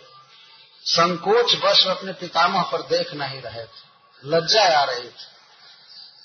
कौन मुँह लेकर के हम इनसे पूछें, क्या करें और देखो आज। और ये शोक भी हो रहा था, हाय है हमारे पितामह अब इस संसार से चले जाएँगे। जिनका दर्शन करने के लिए संपूर्ण विश्व के महात्मा आए हैं राजस्वी आए हैं, हमने धराशायी किया। शोक हो रहा था, कोई सुनेगा भी तो क्या कहेगा? किसने इनको गिराया? किसने इनको बाण मारा? तो अर्जुन ने मारा। ये सुनने में कितनी दुखद बात थी। इसलिए वे सिर नीचा किए, विनय और प्रेम से युक्त थे। तो उनको देख करके भीष्म पितामह की आँखों में आँसू बहने लगे और आंसुओं से दृष्टि शक्ति कुछ दबी। और इस तरह बोलने लगे। अहो कष्टम, अहो न्याय बहुत कष्ट की बात है। अपने जीवन के अंत में भीष्म पितामह जो युधिष्ठिर आदि की दशा को देख करके रो रहे अहो कष्टम का अर्थ है कि यह निंदनीय बात है। यह निंदनीय है वास्तव यह अन्याय है। कि जब जुयम धर्म नंदना धर्म पुत्र तुम लोग जो कष्ट से जी रहे हो, यह वास्तव में निंदनीय बात जो तुमको कष्ट में डाला है, वह निंदा का पात्र है। कष्ट में डाला कौन है? तो भगवान डाले हैं। तो फिर भीष्म पितामह कह रहे हैं, ये निंदनीय बात है, यह अनुचित है, अन्याय है, ऐसा नहीं होना चाहिए। धर्मनंदन तो युधिष्ठिर महाराज हैं, लेकिन युधिष्ठिर महाराज का अनुगामी होने से सभी भाइयों के लिए धर्मनंदन शब्द का प्रयोग कर रहे हैं। हे धर्मनंदनो जीवितुम नारथ क्लिष्टम क्लिष्टम जीवितुम न अर्हत तुम लोग क्लेश पूर्वक जीने के योग्य नहीं। तुम लोगों को ऐसा कष्ट नहीं होना चाहिए था, क्योंकि विप्र धर्माच्युताश्रय तुम लोग ब्राह्मणों के आश्रय में हो, धर्म के आश्रय में हो, और सबके बाद अच्युत के आश्रय में हो, कृष्ण के आश्रय में हो तो जो ब्राह्मणों के अनुसार चले, उनके आश्रय में हो, धर्म के आश्रय में हो, और कृष्ण के आश्रय में हो, उसको इस तरह से कष्ट नहीं होना चाहिए। यद्यपि भीष्म पितामह जीवन भर ये मनोरथ किए थे कि युधिष्ठिर को राजा होना चाहिए, युधिष्ठिर को राजा होना चाहिए। उनके मन में यह मनोरथ रहता था और इस युद्ध में उनकी कामना थी। तो यह देख करके वे भीतर से बहुत प्रसन्न भी हुए थे कि अंत में युधिष्ठिर राजा हुआ, ठीक। जो चाहते थे हो गया। और युधिष्ठिर को राजा के रूप में देख करके वे देह त्याग करने जा रहे थे। उनको प्रसन्नता थी कि जो मैं चाहा था हुआ। तो भगवान श्री कृष्ण का दर्शन करके, उनकी स्तुति करके और युधिष्ठिर को सम्राट के रूप में देख करके भीष्म पितामह बड़े संतोष से शरीर त्याग करना चाहते थे। लेकिन फिर भी पूर्व के कष्टों की याद आ गई और वर्तमान में भी वे रो रहे थे भीष्म पितामह के लिए। इसलिए भीष्म पितामह उनको देख करके रोने लगे और कहने लगे, ये कष्ट है, ये निंदा की बात है। जुगुप्सित है, तुम लोगों का दुखी होना। इस तरह से तुम लोग दुखी रहे तो कौन व्यक्ति फिर कृष्ण का आश्रय लेगा? कौन धर्म का आश्रय लेगा? कौन ब्राह्मणों का आश्रय लेगा? जो विप्र धर्माच्युताश्रया विप्र धर्म और अच्युत का आश्रय लेने वाले लोग जब इस तरह से दुख भोगेंगे तो फिर कौन आश्रय लेगा? ऐसा नहीं होना चाहिए। इसीलिए कहते हैं कष्टम ये निंदनीय बात और अन्यायम, यह अन्याय। यहाँ दुख पापी को होना चाहिए। और धार्मिक जो है उसको दुख होना चाहिए, लेकिन तुम लोग सदा धर्म पर चले। धर्म नंदना, मूर्तिमान धर्म हो, तुम लोगों ने सपने में कोई पाप नहीं किया है बेटा। फिर भी तुम लोगों को इतना कष्ट हुआ। यह दुख की बात है, यह अन्याय समस्त ऋषि मुनि इस बात को सुन रहे हैं। पाँचों भाइयों को जो अब तक कष्ट हुआ, वह बिल्कुल गलत हुआ है।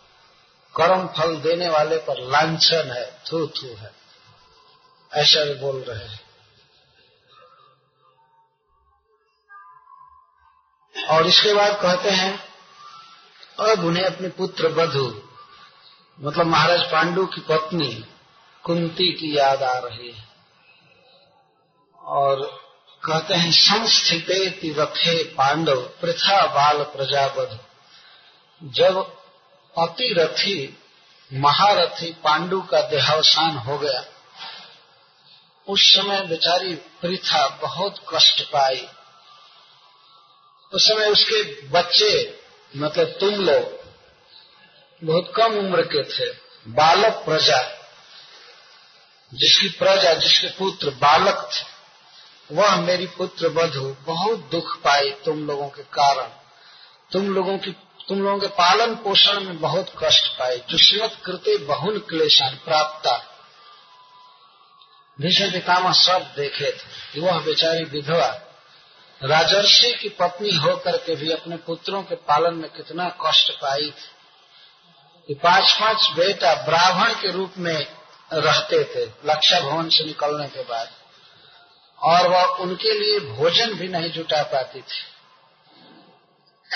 ऐसा किसी किसी दिन बीतता था कि पाँचों भाई भूखे सोते थे। और बहुत कष्ट हुआ। वह वह पत्नी, वह स्त्री जो सम्राट की पत्नी थी, महाराज पांडु और उसे इस तरह का कष्ट देखना पड़ा। अपने आँखों के सामने वो बच्चों को वन में जाते हुए देखी। जो युधिष्ठिर अपना राज मुकुट उतार करके और वनवासी वेश बनाकर जा रहे थे। वन में। इसको भी माता कुंती ने देखा था, और भी एक दिन के लिए नहीं, तेरह वर्ष के लिए राज छोड़ करके वन में गए थे।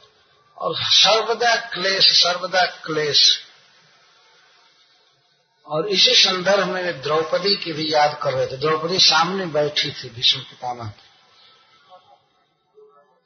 इनको बहुत कष्ट हुआ। तो वधु कह रहे हैं। बधु का अर्थ होता है पुत्र की पत्नी। यह दैहिक संबंध जोड़ करके बोल रहे हैं कि हमारी बधु हमारे पुत्र पांडु की बधु तुम लोगों के लिए बहुत कष्ट सही जब तक पांडु रहा, तब तक तो ये सुख से रहे, लेकिन पांडु के बाद यह बहुत दुख में रहे। जुष्मत कृते बहुत बहुन क्लेशान प्राप्त तो कवती बच्चे वाली माँ थी और बच्चों के लिए जीवित रहे। एक तो अपने पति का विरह सही, बच्चों के लिए तो बच्चों के पालन पोषण में उसको बहुत सताया गया। कुंती को भी जान से मारने की लोग सोचते थे। लक्ष्य भवन में कुंती के साथ ही वे जलाना चाहते थे, पाँचों भाइयों लेकिन ये तो भगवान कृष्ण की कृपा थी कि वो कुछ भी नहीं हुआ। कुंती भी इस बात को जानती है कि बहुत क्लेश आया, लेकिन वह क्लेशों को सहने में प्रवीण थी। भीष्म पितामह उसके क्लेशों की याद करके रो रहे हैं, लेकिन कुंती कभी भी क्लेश से घबराई नहीं, बल्कि वो विपत्ति का वर मांगी भगवान से। हमें विपत्ति दीजिए। पर भीष्म पितामह आज अपने जीवन के अंत में अपनी पुत्र बधु की याद करके रो रहे और मुँह बारंबार दुख भोगी, बारंबार दुख भोगी। यह है एक महान पुरुष का कुंती की याद करना। जैसे भगवान बड़े स्नेह से कुंती की याद करते थे तो भीष्म पितामह भी बहुत अनुकूल भाव से कुंती की याद कर रहे हैं। इसके बाद सांत्वना देते हैं। इस तरह रो करके कुछ विलाप जैसे करके और कहते हैं सर्वम काल कृतम मन भवताम च जगत प्रियम कहते हैं, बेटा, जो कुछ भी हुआ है तुम लोगों के जीवन में तुम्हारे साथ सर्वम काल कृतम मन्य, सब कुछ काल के द्वारा हुआ है। विशेष करके यह महाभारत का युद्ध, कुरुक्षेत्र का युद्ध, यह काल के द्वारा उपस्थित किया गया। तुम्हारा जो अप्रिय हुआ मैं धराशायी हुआ। द्रोणाचार्य मारे गए, या शल्य मारे गए, तुम्हारे अन्य भी बहुत से स्वजन मारे गए। या प्रथा को जो कष्ट हुआ, तुमको जो कष्ट हुआ सर्वम काल कृतम मन्य। ये मैं निश्चित मानता हूँ कि यह तुम्हारे पाप का फल नहीं है, पुत्र। तुम लोगों ने कोई पाप नहीं किया है। तुम्हारा जो अप्रिय हुआ है, तुम्हें जो दुख हुआ है, यह काल ने किया है। तुमने नहीं किया। भीष्म पितामह के इस प्रवचन में बहुत गंभीर आशय छिपा हुआ है। कोई व्यक्ति दुख भोगे संसार में तो उसको कहा जाता है, अरे, इसने ऐसा किया होगा, दूसरे को सताया होगा, या पाप किया होगा, इसलिए यह कष्ट भोग रहा है। लेकिन भीष्म पितामह कहते हैं, अपने जीवन का अनुभव देख करके, नहीं, तुमने कोई पाप नहीं किया है, युधिष्ठिर। यह सब काल करा रहा है। काल के द्वारा हुआ है। सर्वम काल कृतम मन में भवतम च जगत प्रिय च शब्द से यह सिद्ध कर रहे हैं, जो कुछ हुआ है, तुम लोगों के साथ, और इसके साथ ही साथ तुम लोगों का जो अप्रिय हुआ है, मेरा धराशायी होना, वीरों का मरना, यह सब कालकृत हुआ है। वीरों का मरना यह सब कालकृत हुआ। है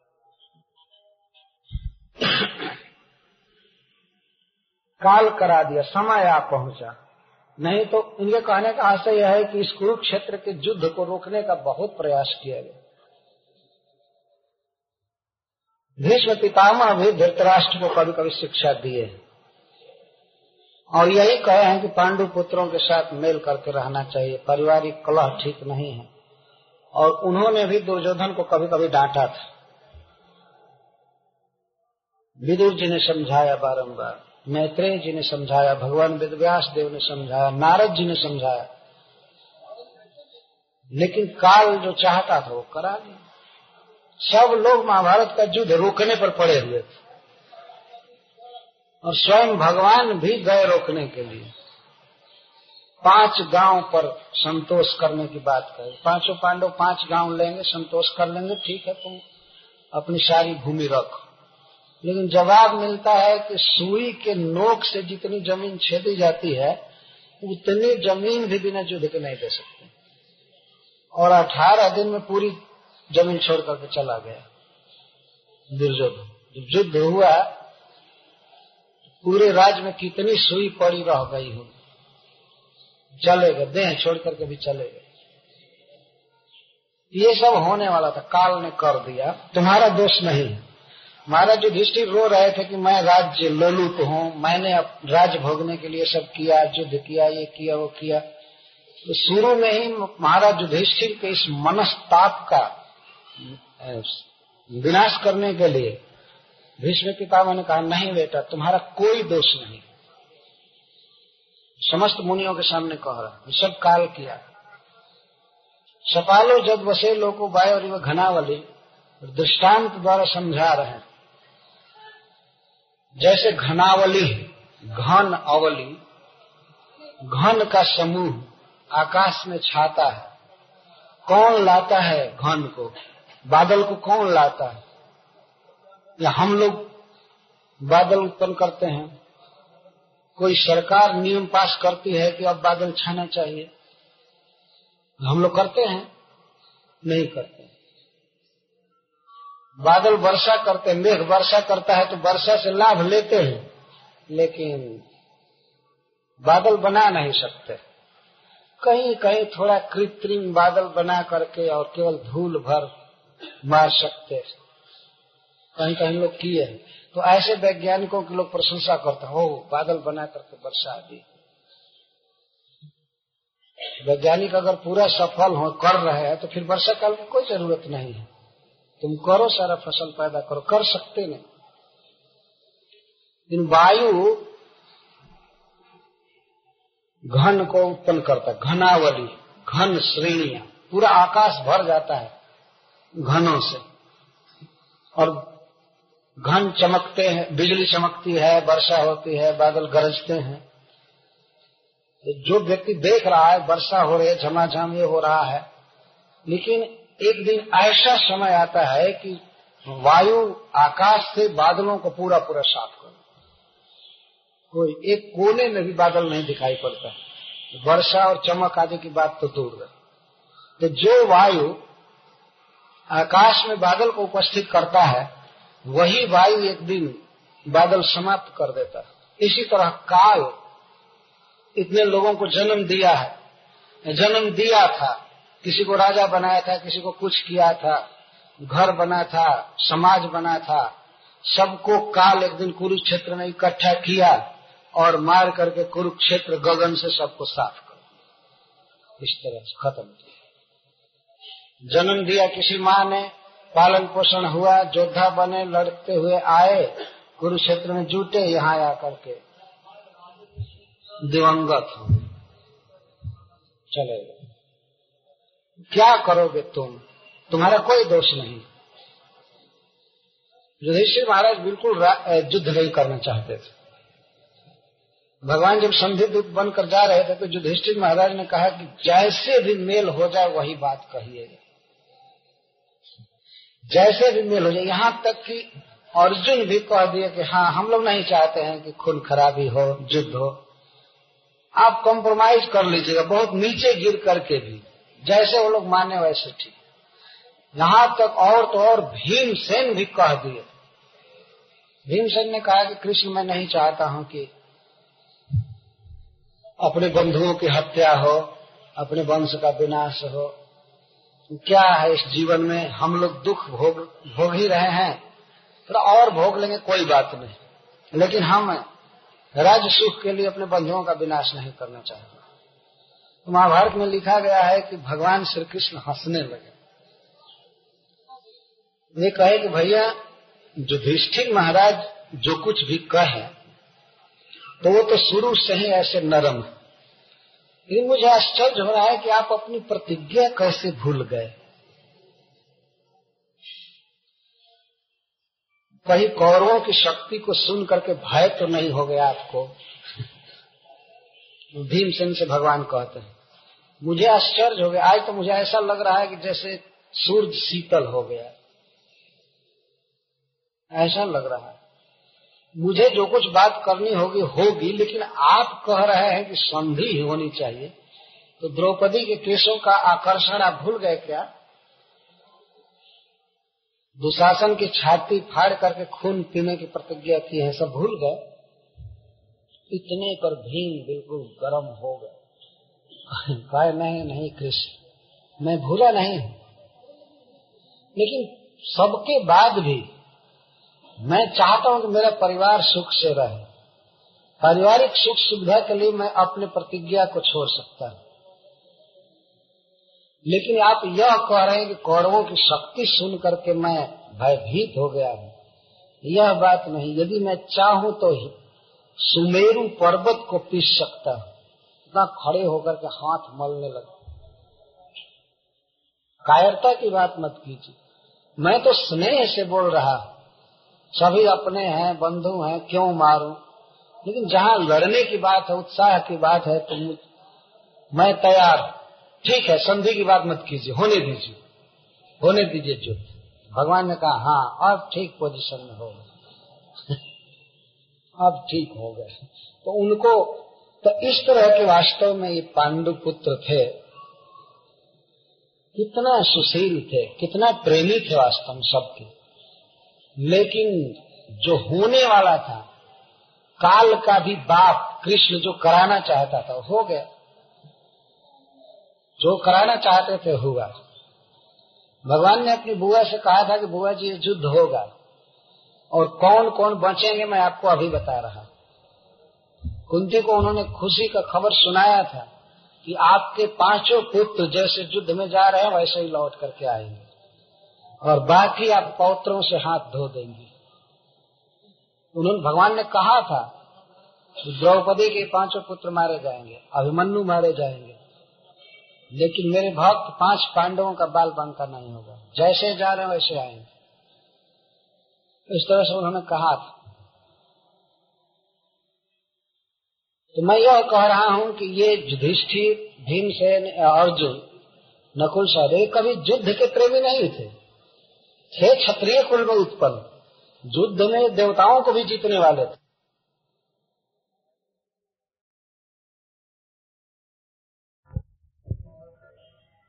एक बार की बात है, भगवान शिव किरात वेश में, व्याध के रूप में इसको भील कहते हैं। भील के रूप में आए अर्जुन की परीक्षा लेने के लिए। तो एक ही समय में एक बाराह का निशाना लिया दोनों ने। एक बाराह था उस पर निशाना लिया और दोनों ने बाण छोड़ दिया। अर्जुन छोड़े और भगवान शिव छोड़े। एक साथ लग गए। तो उस बाराह के लिए झगड़ा होने लगा। मैंने मारा है तो मैंने मारा है, मैंने मारा है, मैंने मारा है। तो आ जाओ तो आ जाओ। तो बाण चलने लगे, भगवान शिव में और अर्जुन में तो अर्जुन के, खास करके बाण चलाने की स्फूर्ति को तीव्रता को देखकर भगवान शिव बहुत प्रसन्न हो उन्होंने कहा, आज तक ऐसा धनुर्धर मैं कोई सुना भी नहीं था। देखने की बात तो दूर रही। धन्य हो वीर। तो उन्होंने अपना पाशुपतास्त्र दिया, प्रलय करने वाला अस्त्र। अपना अस्त्र दिया, प्रसन्न होकर के, जिसका प्रयोग अर्जुन ने कभी नहीं किया। अर्जुन का अर्थ ही होता है, रीजु, सीधा साधा व्यक्ति। संस्कृत के रीजु शब्द से अर्जुन शब्द बनता है।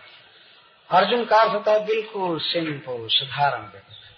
अर्जुन के पास ऐसे ऐसे अस्त्र थे कि एक अस्त्र विश्व का प्रलय कर सकता है लेकिन युद्ध में कभी वो उसका प्रयोग नहीं किया। बहुत सीधे साधे व्यक्ति थे। आराम से लड़ते थे। भगवान कृष्ण कभी कभी इनसे उद्विग्न हो जाते थे।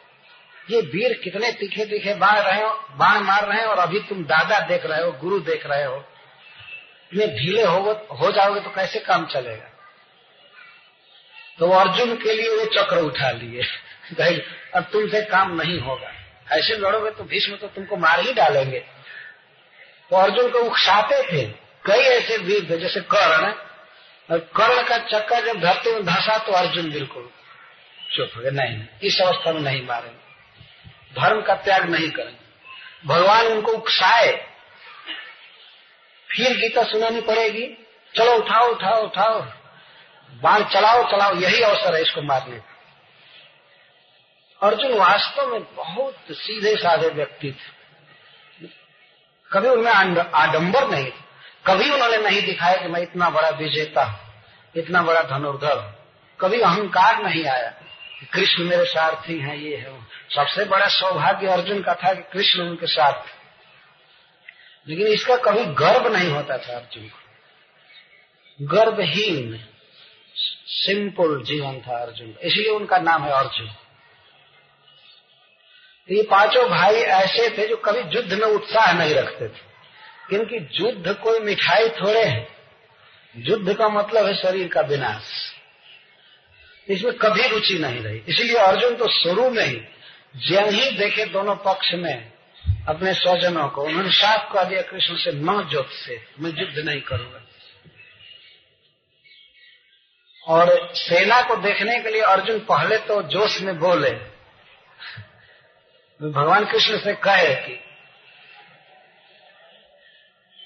बिगुल बजने के बाद कहे, दोनों ओर से जब चैलेंज हो गया शंख वादन और जुझाऊ बाजे बज गए, तब तो अर्जुन के मन में इच्छा हुई। कौरव पक्ष के बल को एस्टिमेट करने की उन्होंने कृष्ण से कहा कि से नहीं उभय मध्य रथम स्थापे में चित। हे अच्युत, दोनों सेनाओं के बीच में मेरा रथ खड़ा कीजिए। तो भगवान ने पूछा, क्यों? क्या आवश्यकता है? तो कहते हैं, जावत देता निरीक्षे हम युद्ध कामान अवस्थित मैं यह देखना चाहता हूँ कि युद्ध की कामना से जो लोग आए हैं कौन कौन लोग हैं, उनका क्या बल है, किसके साथ मुझे भिड़ना होगा चरण मैं एस्टिमेट करना चाहता हूँ। और खास करके भारत राष्ट्र से दुर्बुद्धे युद्धे प्रिय चिकित्सा अपने पक्ष के वीरों को तो मैं देख ही लिया हूँ, लेकिन दुर्बुद्धि भारत राष्ट्र, दुर्योधन का हित करने वाले कौन कौन लोग आए हैं, जरा मैं उनका चेहरा देख लू एक बार। देख लू कि ये भलमानुष लोग आए हुए जरा मैं उनको देखना चाहता। क्योंकि अर्जुन बहुत बड़े विजेता थे, पूरे विश्व में और देवताओं को भी जीते थे। तो युद्ध में उत्साह था ही, स्वाभाविक है। लेकिन जब स्वजनों को उन्होंने देखा और भगवान बीच में ले जाकर रथ को दिखा रहे थे अंगुली से, देखो ये तुम्हारे पितामह भीष्म है। जान बुझ करके मोह पैदा करने के लिए नाम रख रहे और संबंध बता रहे वो तुम्हारे मामा शल्य खड़े तुम्हारे गुरु द्रोणाचार्य जी। ये वो है वो है। इस तरह से वो तुम्हारे साले हैं, तुम्हारे भाई हैं, तुम्हारा भाई दुर्योधन, वो खड़ा है, वो है वो है, ये है, वो। और फिर इधर देखते हैं तो इधर सब अपने स्वजन, उधर भी अपने स्वजन। अर्जुन तो अब जो उत्साह से कहे थे कि जरा मैं चेहरा देखना चाहता हूँ, अब इनका ही चेहरा देखने लायक हो गया। फिर जब इनका शरीर कांपने लगा, पसीना छूटने लगा, गांधी धनुष हाथ से गिरने लगा, धनुष तक संभालने की शक्ति नहीं रही। तो भगवान ने कहा, क्या हो गया अर्जुन? तो कहते हैं, कृष्ण, मैं युद्ध नहीं कर सकता युद्ध करना दूर की बात है। नच सखनोमी अवस्था तो मैं इस पर खड़ा नहीं रह सकता हूँ रथ पर। अब मुझे खड़ा रहने की शक्ति नहीं मैं देख रहा हूँ, हमारे मामा आए हैं, हमारे साले आए हैं, हमारे बहनोई आए हैं। हमारे पितर यहाँ पर है, हमारे दादा युद्ध में है, हमारे गुरु हैं, मामा है, सब संबंधी हैं। मैं इनको नहीं मारना चाहता। छोटे से राज्य के लिए क्या? तीनों लोगों का राज यदि इनको मारने से मिलेगा, तब भी मैं इनको नहीं मार सकता। जैसा मर्थे कांक्षी तन्नो, राज्यम भोगा सुखानी च, तय में युद्ध प्राण त्यक्वा धनानी च। जिनके लिए मनुष्य धन कमाता है, राज्य कमाता है वही अपने स्वजन ही मर जाएँगे तो हम राज्य लेकर क्या करेंगे? ये कितना बड़ा ऊँचा विचार है। हम लोग मुगलों का इतिहास पढ़े हैं। प्राय पढ़े हैं कि पुत्र ने बाप को काट कर गद्दी हासिल कर लिया औरंगज़ेब ने अपने भाइयों को मार करके बादशाहियत ले लिया प्राय प्राय अपने पूर्वज को मार करके, भाई को मार करके बस गद्दी ले। बहुत छोटा विचार। अर्जुन का कितना महान विचार है कहते हैं, नहीं। मुझे राज्य नहीं चाहिए, सुख भोग नहीं चाहिए। भगवान से उन्होंने कहा कि भैक्षम अपी है लोके, मैं भीख मांग करके जी लूँगा, लेकिन मैं हत्या नहीं करूँगा। हमें नहीं चाहिए राज्य। कौन व्यक्ति बोल रहा है? जो एक सम्राट का पुत्र है, राजकुमार है। राजकुमार के मन में राज्य की कितनी लालसा होगी, आप समझ सकते हैं। जिसके बाप की वो कमाई है, उत्तराधिकारी है, और युद्ध होने जा रहा है जायज़ कितना वो चाहेगा राज्य, लेकिन अर्जुन के मन में राज्य की कोई लिप्सा नहीं। पहले तो वो सब कह ही रहे थे कि युद्ध नहीं होना चाहिए, नहीं होना चाहिए। युद्ध का दिन तय हो गया, कुरुक्षेत्र में सेना जुट गई, बिगुल बज गया, उसके बाद भी वो वीर कहता है कि मैं युद्ध नहीं भगवान श्री कृष्ण से कहते हैं, अहो, वत महत पापम कर तुम व्यवस्था हम लोग महापाप करने के लिए जुटे हुए हैं। युद्ध नहीं है धर्म युद्ध नहीं है महापाप कोई युद्ध में अपने स्वजनों को मारता है कि अपने शत्रुओं को मारता है? भगवान श्री कृष्ण ने कहा कि ऐसा विचार तुम्हारे मन में कैसे आ गया? तो वे कहते हैं, आप अपने गुरु को मारेंगे। आप गर्गाचार्य जी की हत्या करेंगे। संदीपनी को मारेंगे। आपको कहा जाए अपने पिता वसुदेव जी की हत्या कीजिए करेंगे तो आप अपने से समझिए, मैं भी कभी नहीं युद्ध कर सकता। तो भगवान श्री कृष्ण ने कहा, तब तब अनाउंस कर दिया जाए, तब दोनों सेना लौटे।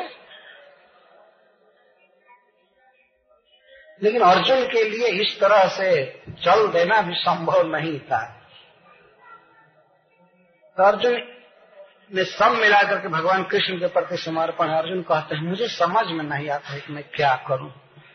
आप बताइए ठीक से कि मुझे क्या करना चाहिए। मैं सब तरह से आपकी शरण में आप ईश्वर हैं, आप भगवान हैं, केवल मेरे मित्र ही नहीं है। मैं आपका शिष्य हूँ, शिष्यस्ते हम साधिमान तो हम प्रपन्न अर्जुन जानते हैं कि ये मेरे मित्र हैं, लेकिन अर्जुन का कहना है कि अब मित्र रहने से काम नहीं चलेगा। हे मित्र, मैं आपका शिष्य हूँ। शिष्य हूँ, आपका मुझे सिखाइए, समझाइए। तो भगवान हंस रहे थे। हँसते हुए गीता का उपदेश चालू किए।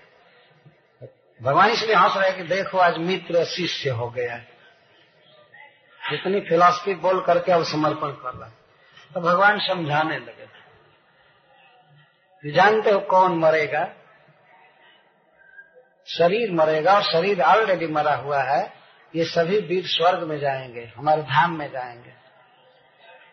यह आवश्यक है युद्ध करना। भगवान ने समझाया और इस युद्ध की आवश्यकता के बहाने उन्होंने जीवन की फिलॉसफी समझाया, भगवत गीता दिया। जो विश्व का सबसे महान दार्शनिक ग्रंथ। है गीता पर टीका लिख करके आचार्य शंकर अपने को धन्य मान। टीका लिख लिख करके लोग समझते हैं, मैं बहुत अच्छा हूँ।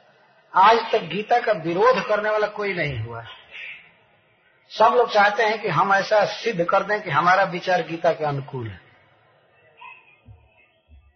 भले वो अपना विचार दे रहे हो, लेकिन कोशिश करते हैं कि सिद्ध हो जाए कि गीता से बोल रहे हैं।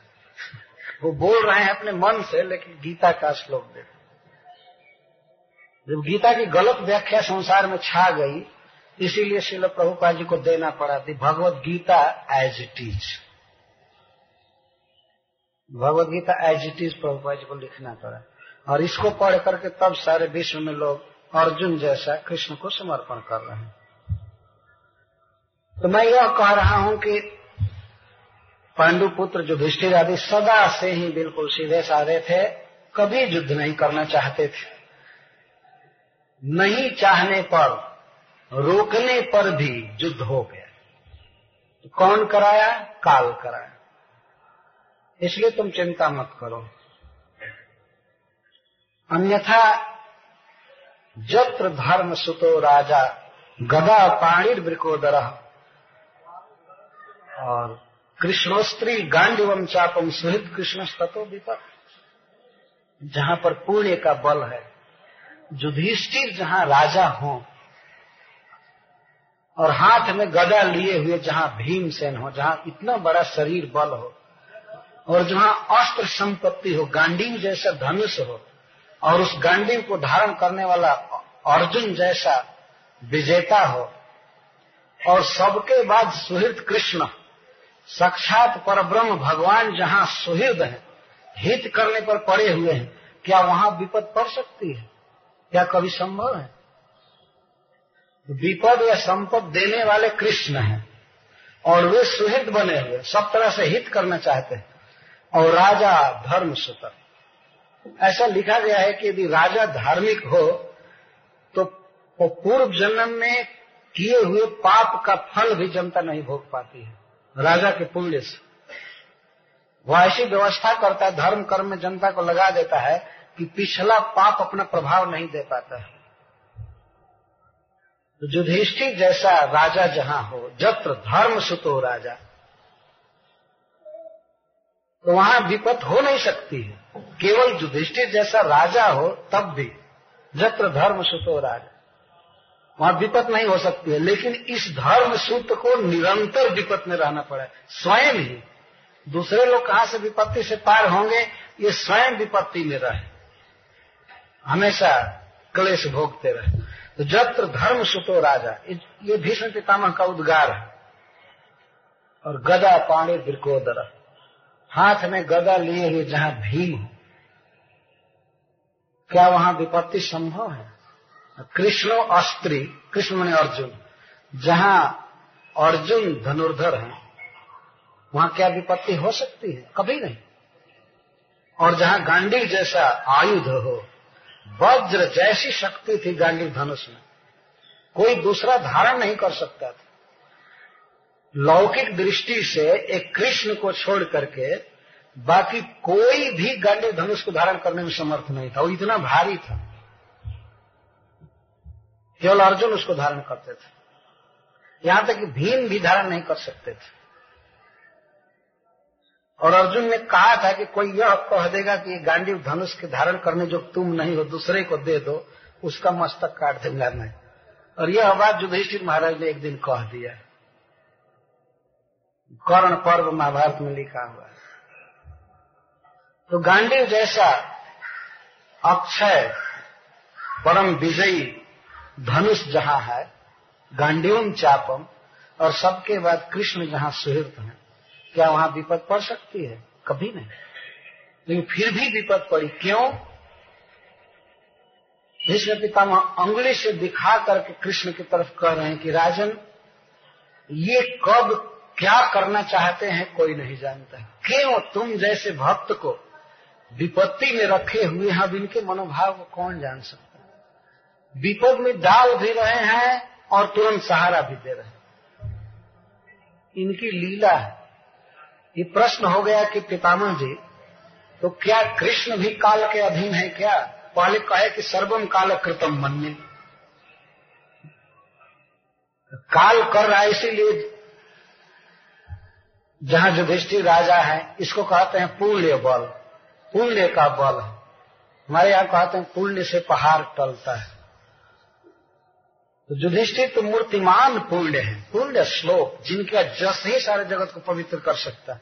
वे राजा है, जहाँ पुण्य बल है, और शरीर बल भीम में है, अस्त्र बल अर्जुन में है, और अस्त्र संपत्ति भी है। और सबके बाद ईश्वर का बल, भगवान का बल, दैव बल, सारा जगत कृष्ण के हाथ में, अधिकार में।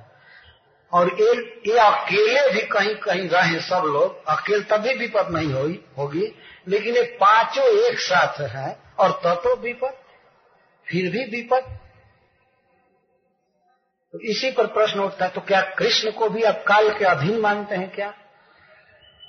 तब कहते हैं राजन शब्द कह करके। ऐसे मैं कथा में कह रहा हूँ बेटा बेटा लेकिन युधिष्ठिर महाराज को भीष्म पितामह कभी पुत्र या बेटा नहीं कहे। हमेशा राजा कह रहे हैं, क्योंकि उनको इतनी खुशी है। युधिष्ठिर को राजा के रूप में देख करके हमेशा संबोधन राजन करते हैं। न यस्य करहिचित राजन कुमान वेद विधित अस्य, हे राजन, ये तुम्हारे ममेरे भाई का जो अभिनय कर रहे हैं, इनके विधित्सितम इनकी इच्छा को ये कब, कौन काम किस लिए करना चाहते हैं, कोई भी नहीं जान पाता। यदि जानने की चेष्टा करता है, जिज्ञासा करता है तो बड़े बड़े विद्वान भी भ्रम में पड़ जाते हैं। समझ नहीं पाते हैं क्या बात, क्यों ऐसा कर रहे हैं। जैसे अश्वत्थामा के हृदय में बैठ करके ब्रह्मास्त्र चलवा रहे हैं, यही। और उधर से तुम लोगों की रक्षा भी कर रहे हैं। सबके हृदय में कृष्ण है। ब्रह्मास्त्र वही चलवा रहे हैं। और उधर रक्षा भी करते हैं। क्यों ऐसा कर रहे हैं? बड़े बड़े कवि भी, विद्वान भी इस विषय में मोहित हो जाते हैं। कुछ समझ नहीं पाते द्रौपदी से इतना प्रेम करते हैं। उसका भरी सभा में अपमान करवा रहे हैं, लेकिन फिर अपमान होने नहीं दे रहे दुर्योधन के हृदय में भी भगवान है। दुशासन के भी हृदय में भगवान है। यदि भगवान सैंक्शन न करें तो वे कुछ बोल नहीं सकते। मत स्मृति ज्ञान में पोहनम तो उधर दुशासन के हृदय में बैठ करके साड़ी खींच रहे हैं और इधर साड़ी बढ़ा रहे ये इनका विधित्सित कोई जान नहीं। अश्य कहकर अपनी अंगुली से दिखा रहे हैं कृष्ण को। देखो यही पर तुम देखो। अब यहाँ ये आए हैं। तो यही कह करके आए होंगे ना कि भीष्म हमसे ज़्यादा जानते हैं। चलो भीष्म से पूछ लो। ये अवश्य कहे होंगे, यदि तुमको मुझ पर विश्वास नहीं है तो भीष्म जैसे ज्ञानी से पूछ लो। यही कह कर लाए होंगे। इनका नाटक कुछ समझ में नहीं आता। कौन काम किस लिए कब करना चाहते हैं, समझ में नहीं आता। भीष्म पितामह के कहने का सारांश है कि तुम पर जो भी विपत्ति पड़ी है, राजन, यह सब इनकी व्यवस्था है। और विपत्ति दे रहे हैं, परंतु तुम्हारा साथ नहीं छोड़ रहे हैं। और कृष्ण साथ नहीं छोड़ रहे हैं, इसीलिए पांडव या उनकी जननी विपत्ति को विपत्ति समझे ही नहीं। और विपत्ति है नहीं वास्तव में। अगर विपत्ति होती तो कुंती महारानी ये क्यों मानती कि विपत्ति दीजिए? उस विपत्ति में बहुत बड़ा लाभ मिल रहा है। वह क्या लाभ है उसको भीष्म पितामह कहते मैं जानता हूँ, समझ रहा हूँ।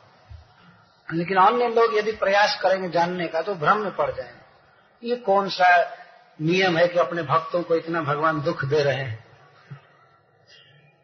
कभी कभी लोग कहते हैं, पांडव तो इतने भगवान के भक्त थे, लेकिन ज़िंदगी भर केवल दुख भोगे।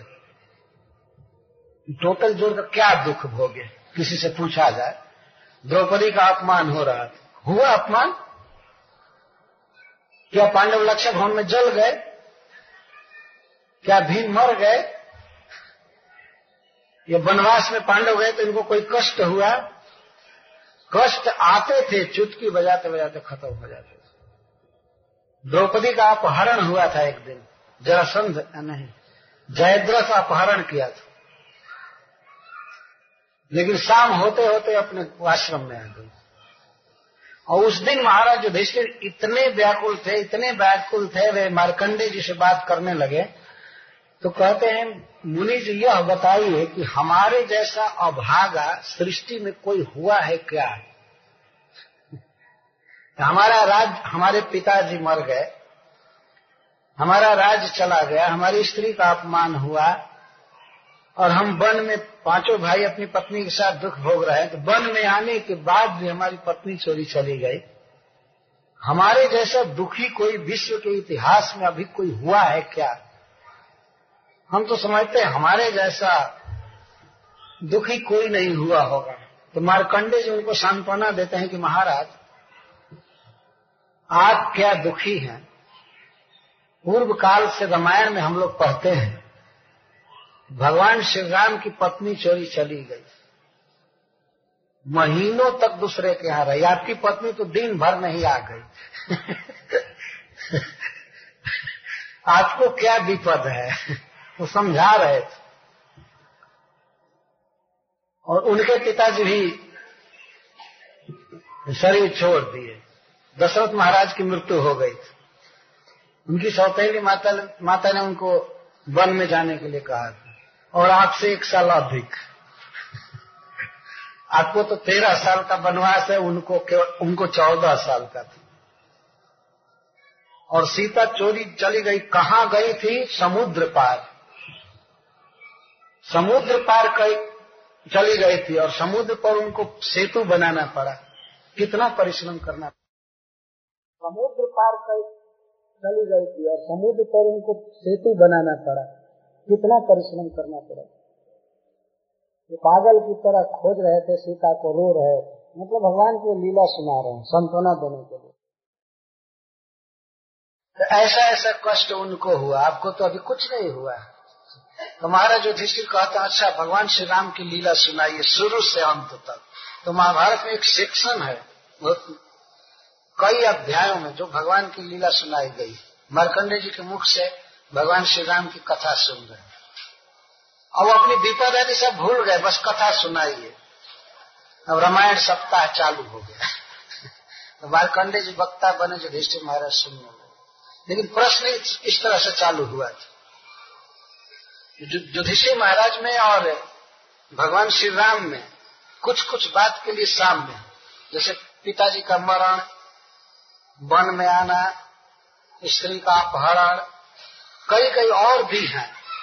जैसे वन में भगवान राम के पास दुख हुआ, सीता को खा जाना चाहती थी सुरपणा खा।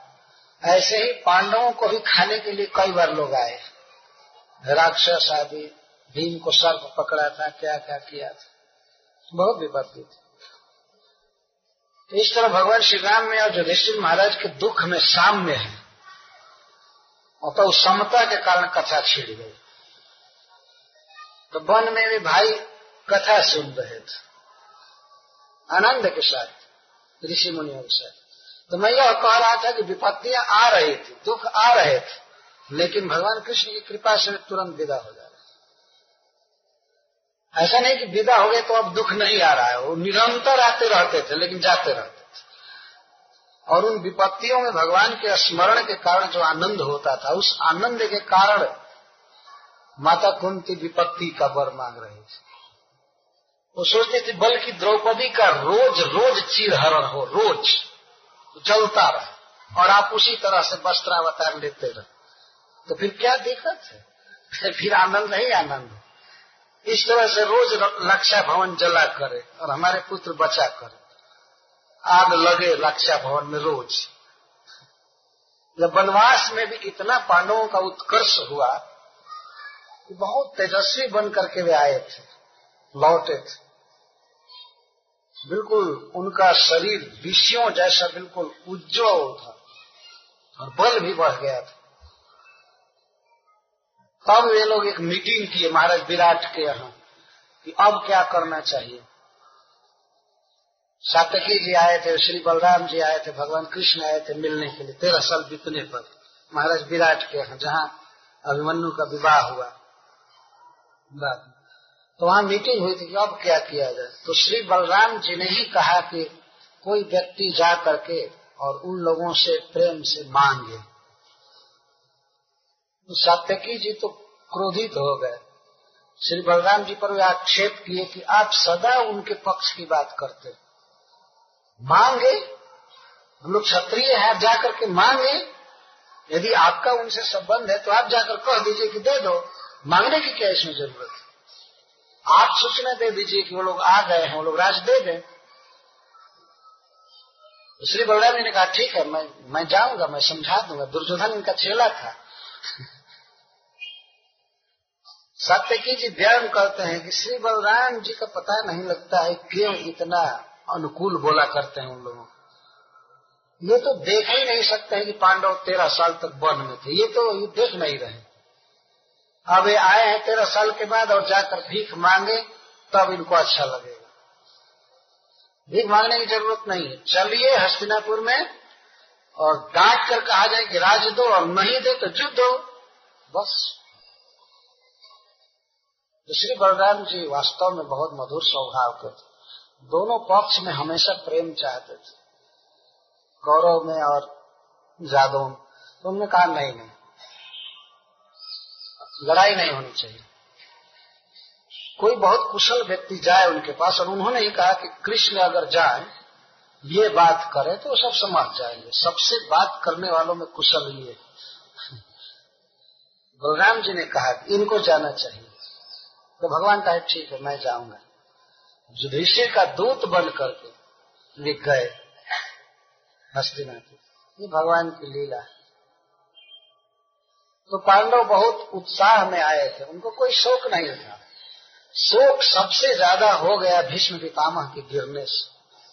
सबसे भारी दुख इनको यही था और जो स्वजन मरे थे अपने युद्ध में। तो भीष्म पितामह कहते हैं कृष्ण क्यों ऐसा करते हैं? जद विजिज्ञासा जो मुह्यंती कवयोती बड़े बड़े विद्वान भी नहीं समझ पाते। वास्तव में यह इसलिए कर, करते हैं कृष्ण भक्तों पर विपत्ति दिए पांडवों पर विपत्ति दिए और रक्षा किए यह, दिखाने के लिए कि देखो मैं अपने भक्तों से कितना प्रेम करता हूँ। विपदहारी कृष्ण विपद में साथ कभी नहीं छोड़े सर्वदा साथ रहे। यहाँ तक ये लिखा गया है कि जब युद्ध होने वाला था तय हो गया युद्ध होने का तो द्वारका में चर्चा चलने लगी भगवान कृष्ण और बलराम जी में। भगवान कहे कि ये हमारे फुफेरे भाई, दुर्योधन या युधिष्ठिर आदि, ये तो लड़ेंगे निश्चित। युद्ध तो होगा। तब हम लोग क्या करेंगे? हम लोग तो संबंधी हैं। तो श्री बलराम जी ने कृष्ण को राय दिया कि देखो, अपने बंधुओं में युद्ध हो रहा है।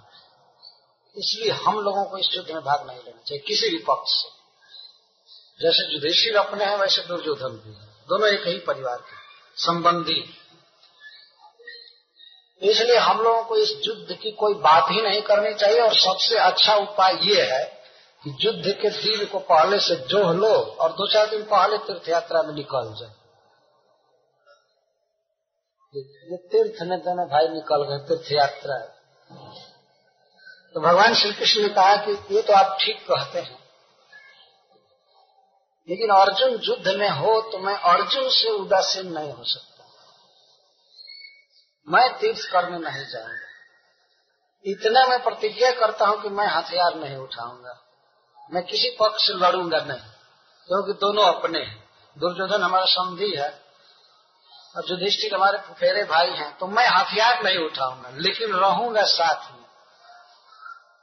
मैं छोड़ करके नहीं जाऊँगा। आपको तीर्थ यात्रा कंपनी चालू करनी है, आप कीजिए। हम तीर्थ यात्रा में नहीं जाएँगे। हम तो अर्जुन का साथ छोड़ेंगे नहीं। युद्ध भी नहीं करेंगे, लेकिन अर्जुन के साथ रहेंगे। भगवान ने स्पष्ट बात किया बलराम जी से। श्री बलराम जी कहे, भाई, मैं तो किसी तरफ़ नहीं रहूँगा। मैं तो जा रहा तो ये तीर्थ यात्रा में चल दिए कहे थे कि मैं युद्ध नहीं करूँगा। अब जा करके नैमिसारण में एक साधु को जान से मारती ये भगवान की लीला है। और वो केवल प्रणाम नहीं करने के कारण। कथा कह रहे थे, शुद्ध गोस्वामी उठे नहीं, प्रणाम नहीं किए, बस एक सीख उठा करके फेंक दिया जो कि तीर्थ यात्रा में उन्होंने नियम लिया था। प्रभास से नियम लिए थे, किसी प्राणी की हत्या नहीं करूँगा। तो भगवान ने हंस रहे थे अंत में कि आप युद्ध नहीं किए, लेकिन जाकर के महात्मा का वध कर दिए। भगवान की लीला कुछ समझ में नहीं आती है। सबसे प्रिय उनके पांडव ही हैं। पांडवों के साथ ही उनके जीवन का सारा समय बीता और फिर भी पांडवों पर विपद आती रही। ये सब किसका किया हुआ इनका किया हुआ इसलिए युधिष्ठिर, हे राजन तस्मादिदम दैवतंत्रम देवस्य भरतर सभा तस्यानुभिहितो नाथा, नाथ पाही प्रजा प्रभो हे नाथ, युधिष्ठिर महाराज को कह रहे हैं भीष्म पितामह, हे नाथ तो हे कुल परंपरागत स्वामी, हमारे वंश परंपरा में इस राज्य के वास्तविक अधिकारी आप, युधिष्ठिर को कह रहे नाथ शब्द कहकर। तो भीष्म पितामह दादा हैं और अपने पौत्र को नाथ कैसे कहेंगे?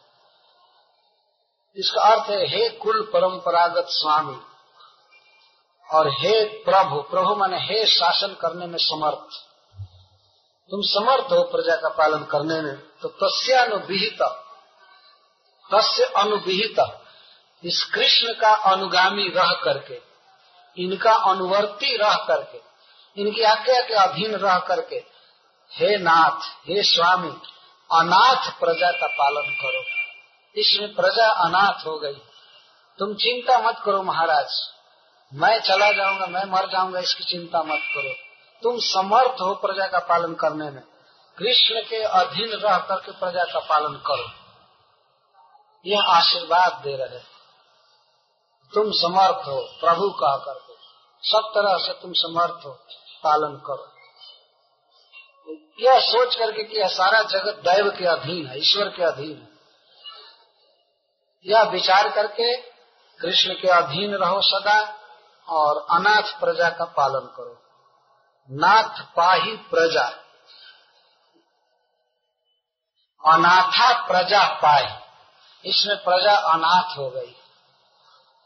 सब राजा तो लड़ करके मर चुके कोई राज, राजा ने अराजकता छाई हुई है। और इस पर भी यदि आप शोक करेंगे, आप रोएँगे तो इस प्रजा का पालन कौन करेगा? तो आप चिंता मत कीजिए। आप वास्तविक अधिकारी हैं, आप धर्म पूर्वक शासन कीजिए, प्रजा को सुख दीजिए।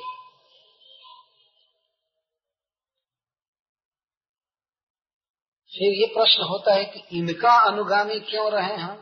मान लीजिए जो धिष्ठिर पूछे कि आप कृष्ण पर इतना ज़ोर क्यों दे रहे हैं? यह बात समस्त ऋषियों के बीच में हो रही है। सब सुन रहे हैं। तब भीष्म पितामह अपने मन के भावों को अब रोक नहीं रहे युधिष्ठिर को शिक्षा देने के बाद, उपदेश देने के बाद कहते हैं एस वै भगवान साक्षात आद्यो नारायण पुमान मोहयन माया लोकम गूढ़ विश्लेषो। कहते महाराज ऐसा वही भगवान साक्षात ये श्री कृष्ण स्वयं भगवान है। साक्षात भगवान, स्वयं भगवान को कहते हैं। अन्य जो भगवत स्वरूप है भगवान के, वे सब श्री कृष्ण पर आश्रित। कृष्ण अन्य भगवत स्वरूपों के रूप में अपने को एक्सपैंड किए। तो जो स्वयं भगवान है, जिसकी भगवत्ता अन्य की कृपा पर निर्भर नहीं करती है वो है स्वयं भगवान। तो ऐसा वही भगवान साक्षात ये कृष्ण स्वयं भगवान है। आद्य सबके जन्मदाता है। आद्य नारायण कुमार। ये आदि नारायण है। ये श्री कृष्ण आदि नारायण है। और ये प्रकृति के अंतर्जामी कारणोदक साई भगवान भी यही है। समस्त ऋषियों के सभा में अकस्मात कृष्ण के विषय में इस तरह से बोलना ये बहुत बड़ी बात थी।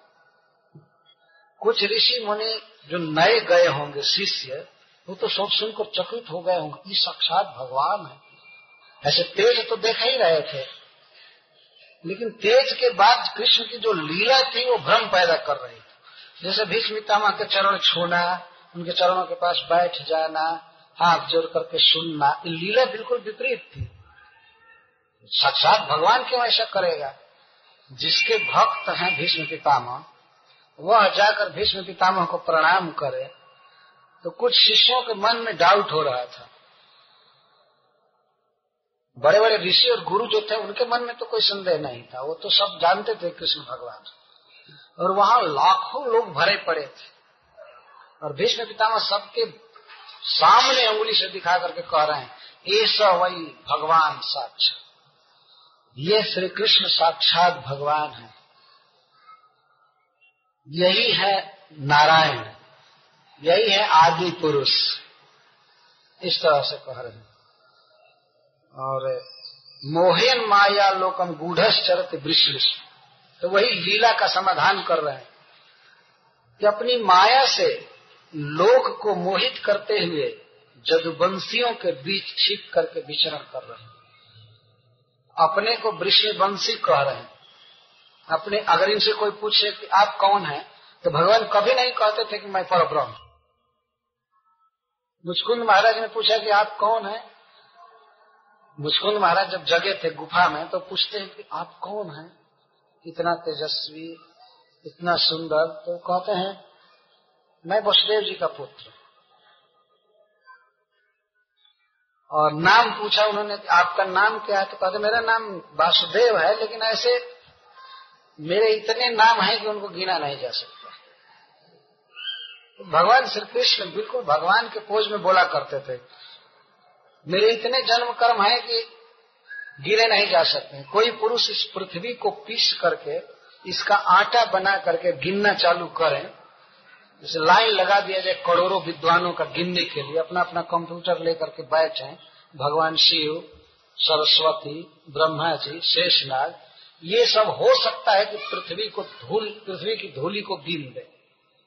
यदि असंभव है, लेकिन हो सकता है कि गिन दे, लेकिन मेरे जन्म कर्म को कोई नहीं गिन पाएगा, इतने मेरे जन्म कर्म।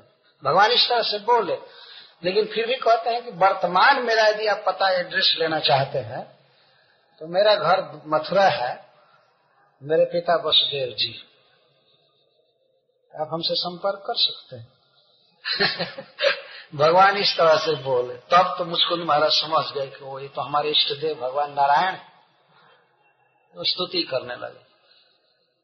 तो समय समय पर महान लोगों के सभा में इस बात की घोषणा होती थी, कृष्ण स्वयं भगवान पर ब्रह्म राष्ट्रीय जग में घोषणा हुई थी। सहदेव जी ने खड़ा होकर के सबके सामने कहा था कि ये श्री कृष्ण भगवान पर ब्रह्म और सबसे पहली पूजा इनकी होनी चाहिए। इनकी पूजा करने से सबकी पूजा हो जाती है। जैसे वृक्ष के जड़ में पानी देने से वृक्ष के शाखा प्रशाखा फल, फूल सब में पहुँच जाता है जल तो कृष्ण की पूजा की जाएगी, सबकी पूजा हो जाएगी। तो वहाँ भी बहुत बड़ा प्रचार हो उस समय पूरे विश्व के ऋषि मुनि आए यहाँ विश्व का सबसे बड़ा ज्ञानी भीष्म पितामह प्रवचन कर रहे वहाँ तो प्रवचन नहीं किए तो, तो घर के थे। अपने घर के थे कृष्ण के संबंधी थे। नारद जी वहाँ वक्ता थे राजकीय सभा लेकिन यहाँ भीष्म पितामह खोल करके कह रहे हैं इसकी वास्तव में आवश्यकता है। कृष्ण के विषय में आज भी बहुत संदेह है लोगों को। और कुछ लोग तो इतने बुद्धू हैं कि वे कृष्ण को जानते नहीं, दूसरे की शरण ले रहे हैं। किसी आदमी को भगवान कह रहे हैं, ये भगवान है, ये आशीर्वाद दे दिया, ये कर दिया क्या आशीर्वाद दे देगा? क्या कर देगा? जो लिखा है ललाट में, उसको कोई आदमी मिटा नहीं सकता।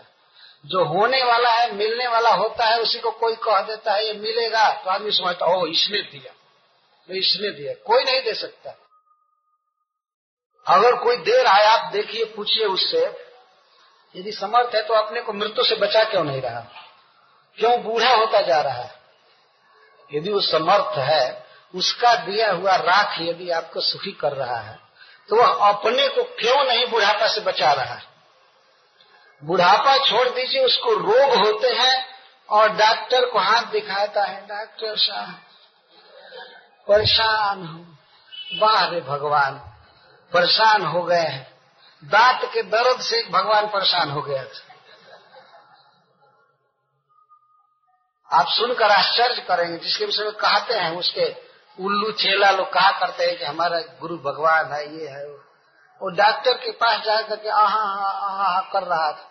और कहा कि, ऐसी दवा दीजिए तो उस डॉक्टर ने कहा कि, भगवान जी, आपका दांत उखाड़ना पड़ेगा। ये दशा हो भगवान बिना दांत के हो इस तरह के गधे को भगवान कहा जाता है। भगवान है कृष्ण श्री राम और विष्णु, और कोई भगवान नहीं। इतना मान करके चलिए वास्तव में आप लोग। भीष्म पितामह का प्रवचन किसी एक ऑफ़िस में और कोने में नहीं हो रहा है। आप सुन ही रहे पर्वतो नारदो धम्यो, भगवान बादरायण सभी ऋषि मुनि जहाँ जुटे हैं, वहाँ कह रहे हैं, कृष्ण भगवान। और ये जदुवंशियों में छिप करके किसी का भतीजा बने हुए हैं, किसी का पुत्र बने हुए हैं, किसी का कुछ बने हुए हैं, ये लीला कर रहे हैं युधिष्ठिर। इस बात को तुम समझो। और अश्य अनुभाव भक्तों के साथ इनके जो प्रेम की लीला है, इस रहस्य को भगवान शिव जानते हैं। तो शुरू में कह दिया, भीष्म पितामह ने कि इनके रहस्य को कोई नहीं जानता है, बड़ा कठिन है। तब इस पर युधिष्ठिर महाराज को कुछ अच्छा नहीं लगा, जब कोई नहीं जानता है तो फिर क्या वैल्यू रहा? तब कहते हैं अस्या अनुभाव भगवान वेद गुह्यतम शिव। इनके गुह्यतम अनुभाव को भक्तों के साथ जो इनका प्रेम है, व्यवहार है, तुम लोगों के साथ, इस रहस्य को भगवान शिव जानते हैं। कृष्ण को जानने वालों में सबसे श्रेष्ठ है भगवान शिव। वो पूरा पूरा जानते हैं कृष्ण। और देवर्षि नारद साक्षात। देवर्षि नारद भी जानते हैं। वहीं पर देवर्षि नारद बैठे हुए कहते हैं, बेटा, ये तुम्हारे गुरु देवर्षि नारद जी जानते हैं इनके विषय में। लेकिन सब जगह कहने की आवश्यकता क्या है? ये जानते हैं। और भगवान कपिलो नृप हे राजन, भगवान कपिल देव जानते हैं।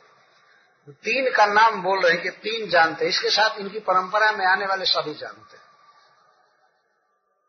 यदि शुद्ध परंपरा में हो तो हम लोग भी जान जाएँगे। कृष्ण भगवान पर ब्रह्म और भक्तों के साथ जो इनकी लीलाएँ हो रही है, उसके मर्म को समझ जाते हैं। अस्यानुभाव भगवान वेद गुह्य तमम शिव। देवर्षि नारद साक्षात भगवान कपिलो नृप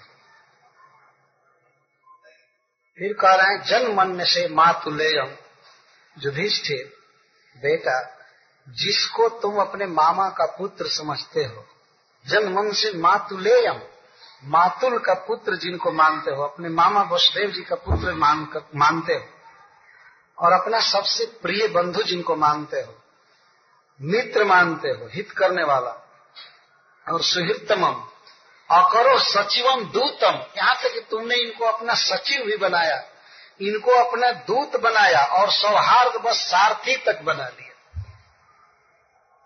ये कृष्ण भगवान है, इसका पहले से अन्वय जिनको तुम अपने मामा का पुत्र मानते हो, मित्र मानते हो, सौहार्द बस दूत बनाए, सारथी तक बनाए, ड्राइवर तक बना लिए, ये भगवान है बेटा। और कोई भी कर्म करे तो इससे इनका महत्व तो घटता नहीं है। युधिष्ठिर महाराज ने पूछा कि पितामह, जब भगवान है, ईश्वर है तो नीच कृष्ण कोई भी काम करे, उनके लिए न कोई छोटा काम है, न उनके लिए कोई बड़ा काम है। हम लोगों के लिए कोई छोटा काम होता अरे पाप है, ये है, वो है, बंधन हो जाएगा। और कुछ काम करते हैं तो सराहना होती वाह ग्लोरियस काम बहुत बड़ा काम। लेकिन श्री कृष्ण कौन ऐसा काम करे तो उनकी बड़ाई होगी? उनके लिए कोई बड़ा काम नहीं और उनके लिए कोई छोटा काम नहीं। ये तो सुअर के भी हृदय में रहते हैं, लेकिन वे अपवित्र नहीं होते। मल में जो कीड़े रहते हैं, उनके हृदय में भी भगवान है और ब्रह्मा जी के भी हृदय में भगवान है। तो ये अगर सारथी का काम करें, फिर भी भगवान भगवान एक नीति श्लोक में कहा गया है कि यदि गरुड़ जी किसी पर्वत के नीचे बैठे फिर भी गरुड़ जी गरुड़ जी हैं। और कौआ सुमेरु पर्वत के शिखर पर बैठ जाए, फिर भी कौआ कौआ है ना?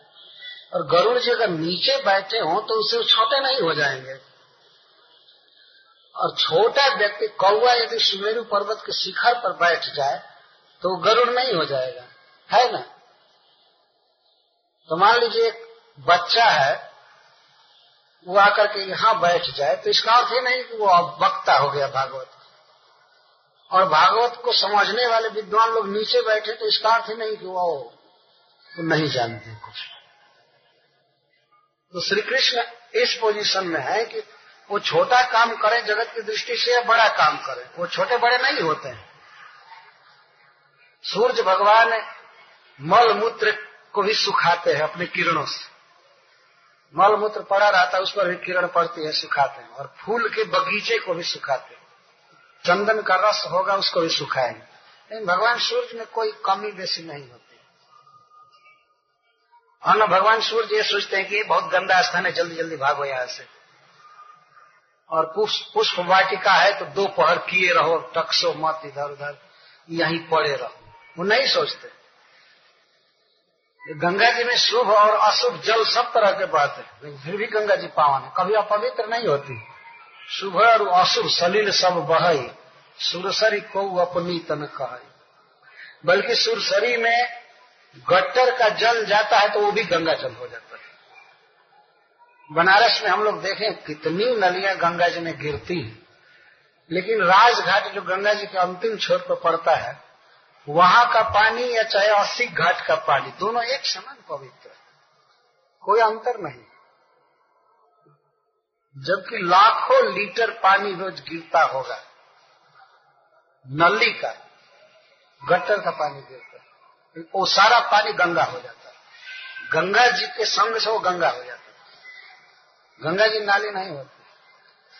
तो श्री कृष्ण तो रथ हाँकने की बात छोड़ दीजिए, वो तो युद्ध छोड़ करके भाग गए, फिर भी ग्लोरियस रण छोड़ जी लोग।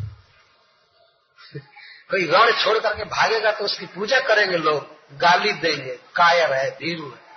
लेकिन युद्ध छोड़कर भागे तो रण छोड़ जी होगा उनकी पूजा होती है। और वे यदि माखन चुरा दिए तो माखन चोर शाम से कहते हैं, पूजा भी करते हैं। और रोज लोग भोग लगाते हैं माखन का, कृष्ण को देख बल्कि मनोरथ करते हैं, कृष्ण हमारा चुरा करके खा जाओ, हमारा खा जाओ, मनोरथ करते तो श्री कृष्ण चाहे सारथी का काम करें, अथवा राजस्वीय सभा में अग्र पूजा ग्रहण करें, अग्र पूजा ग्रहण करने से न तो वे बड़े हो गए, और न तो रथ हाँकने से छोटे हो गए। यह इनकी लीला है। तो इस प्रकार से जो सम है, फिर भी जब तक मैं शरीर नहीं त्यागूँगा तब तक ये यही रहे। ये प्रार्थना कर रहे हैं भगवान से, भीष्म पितामह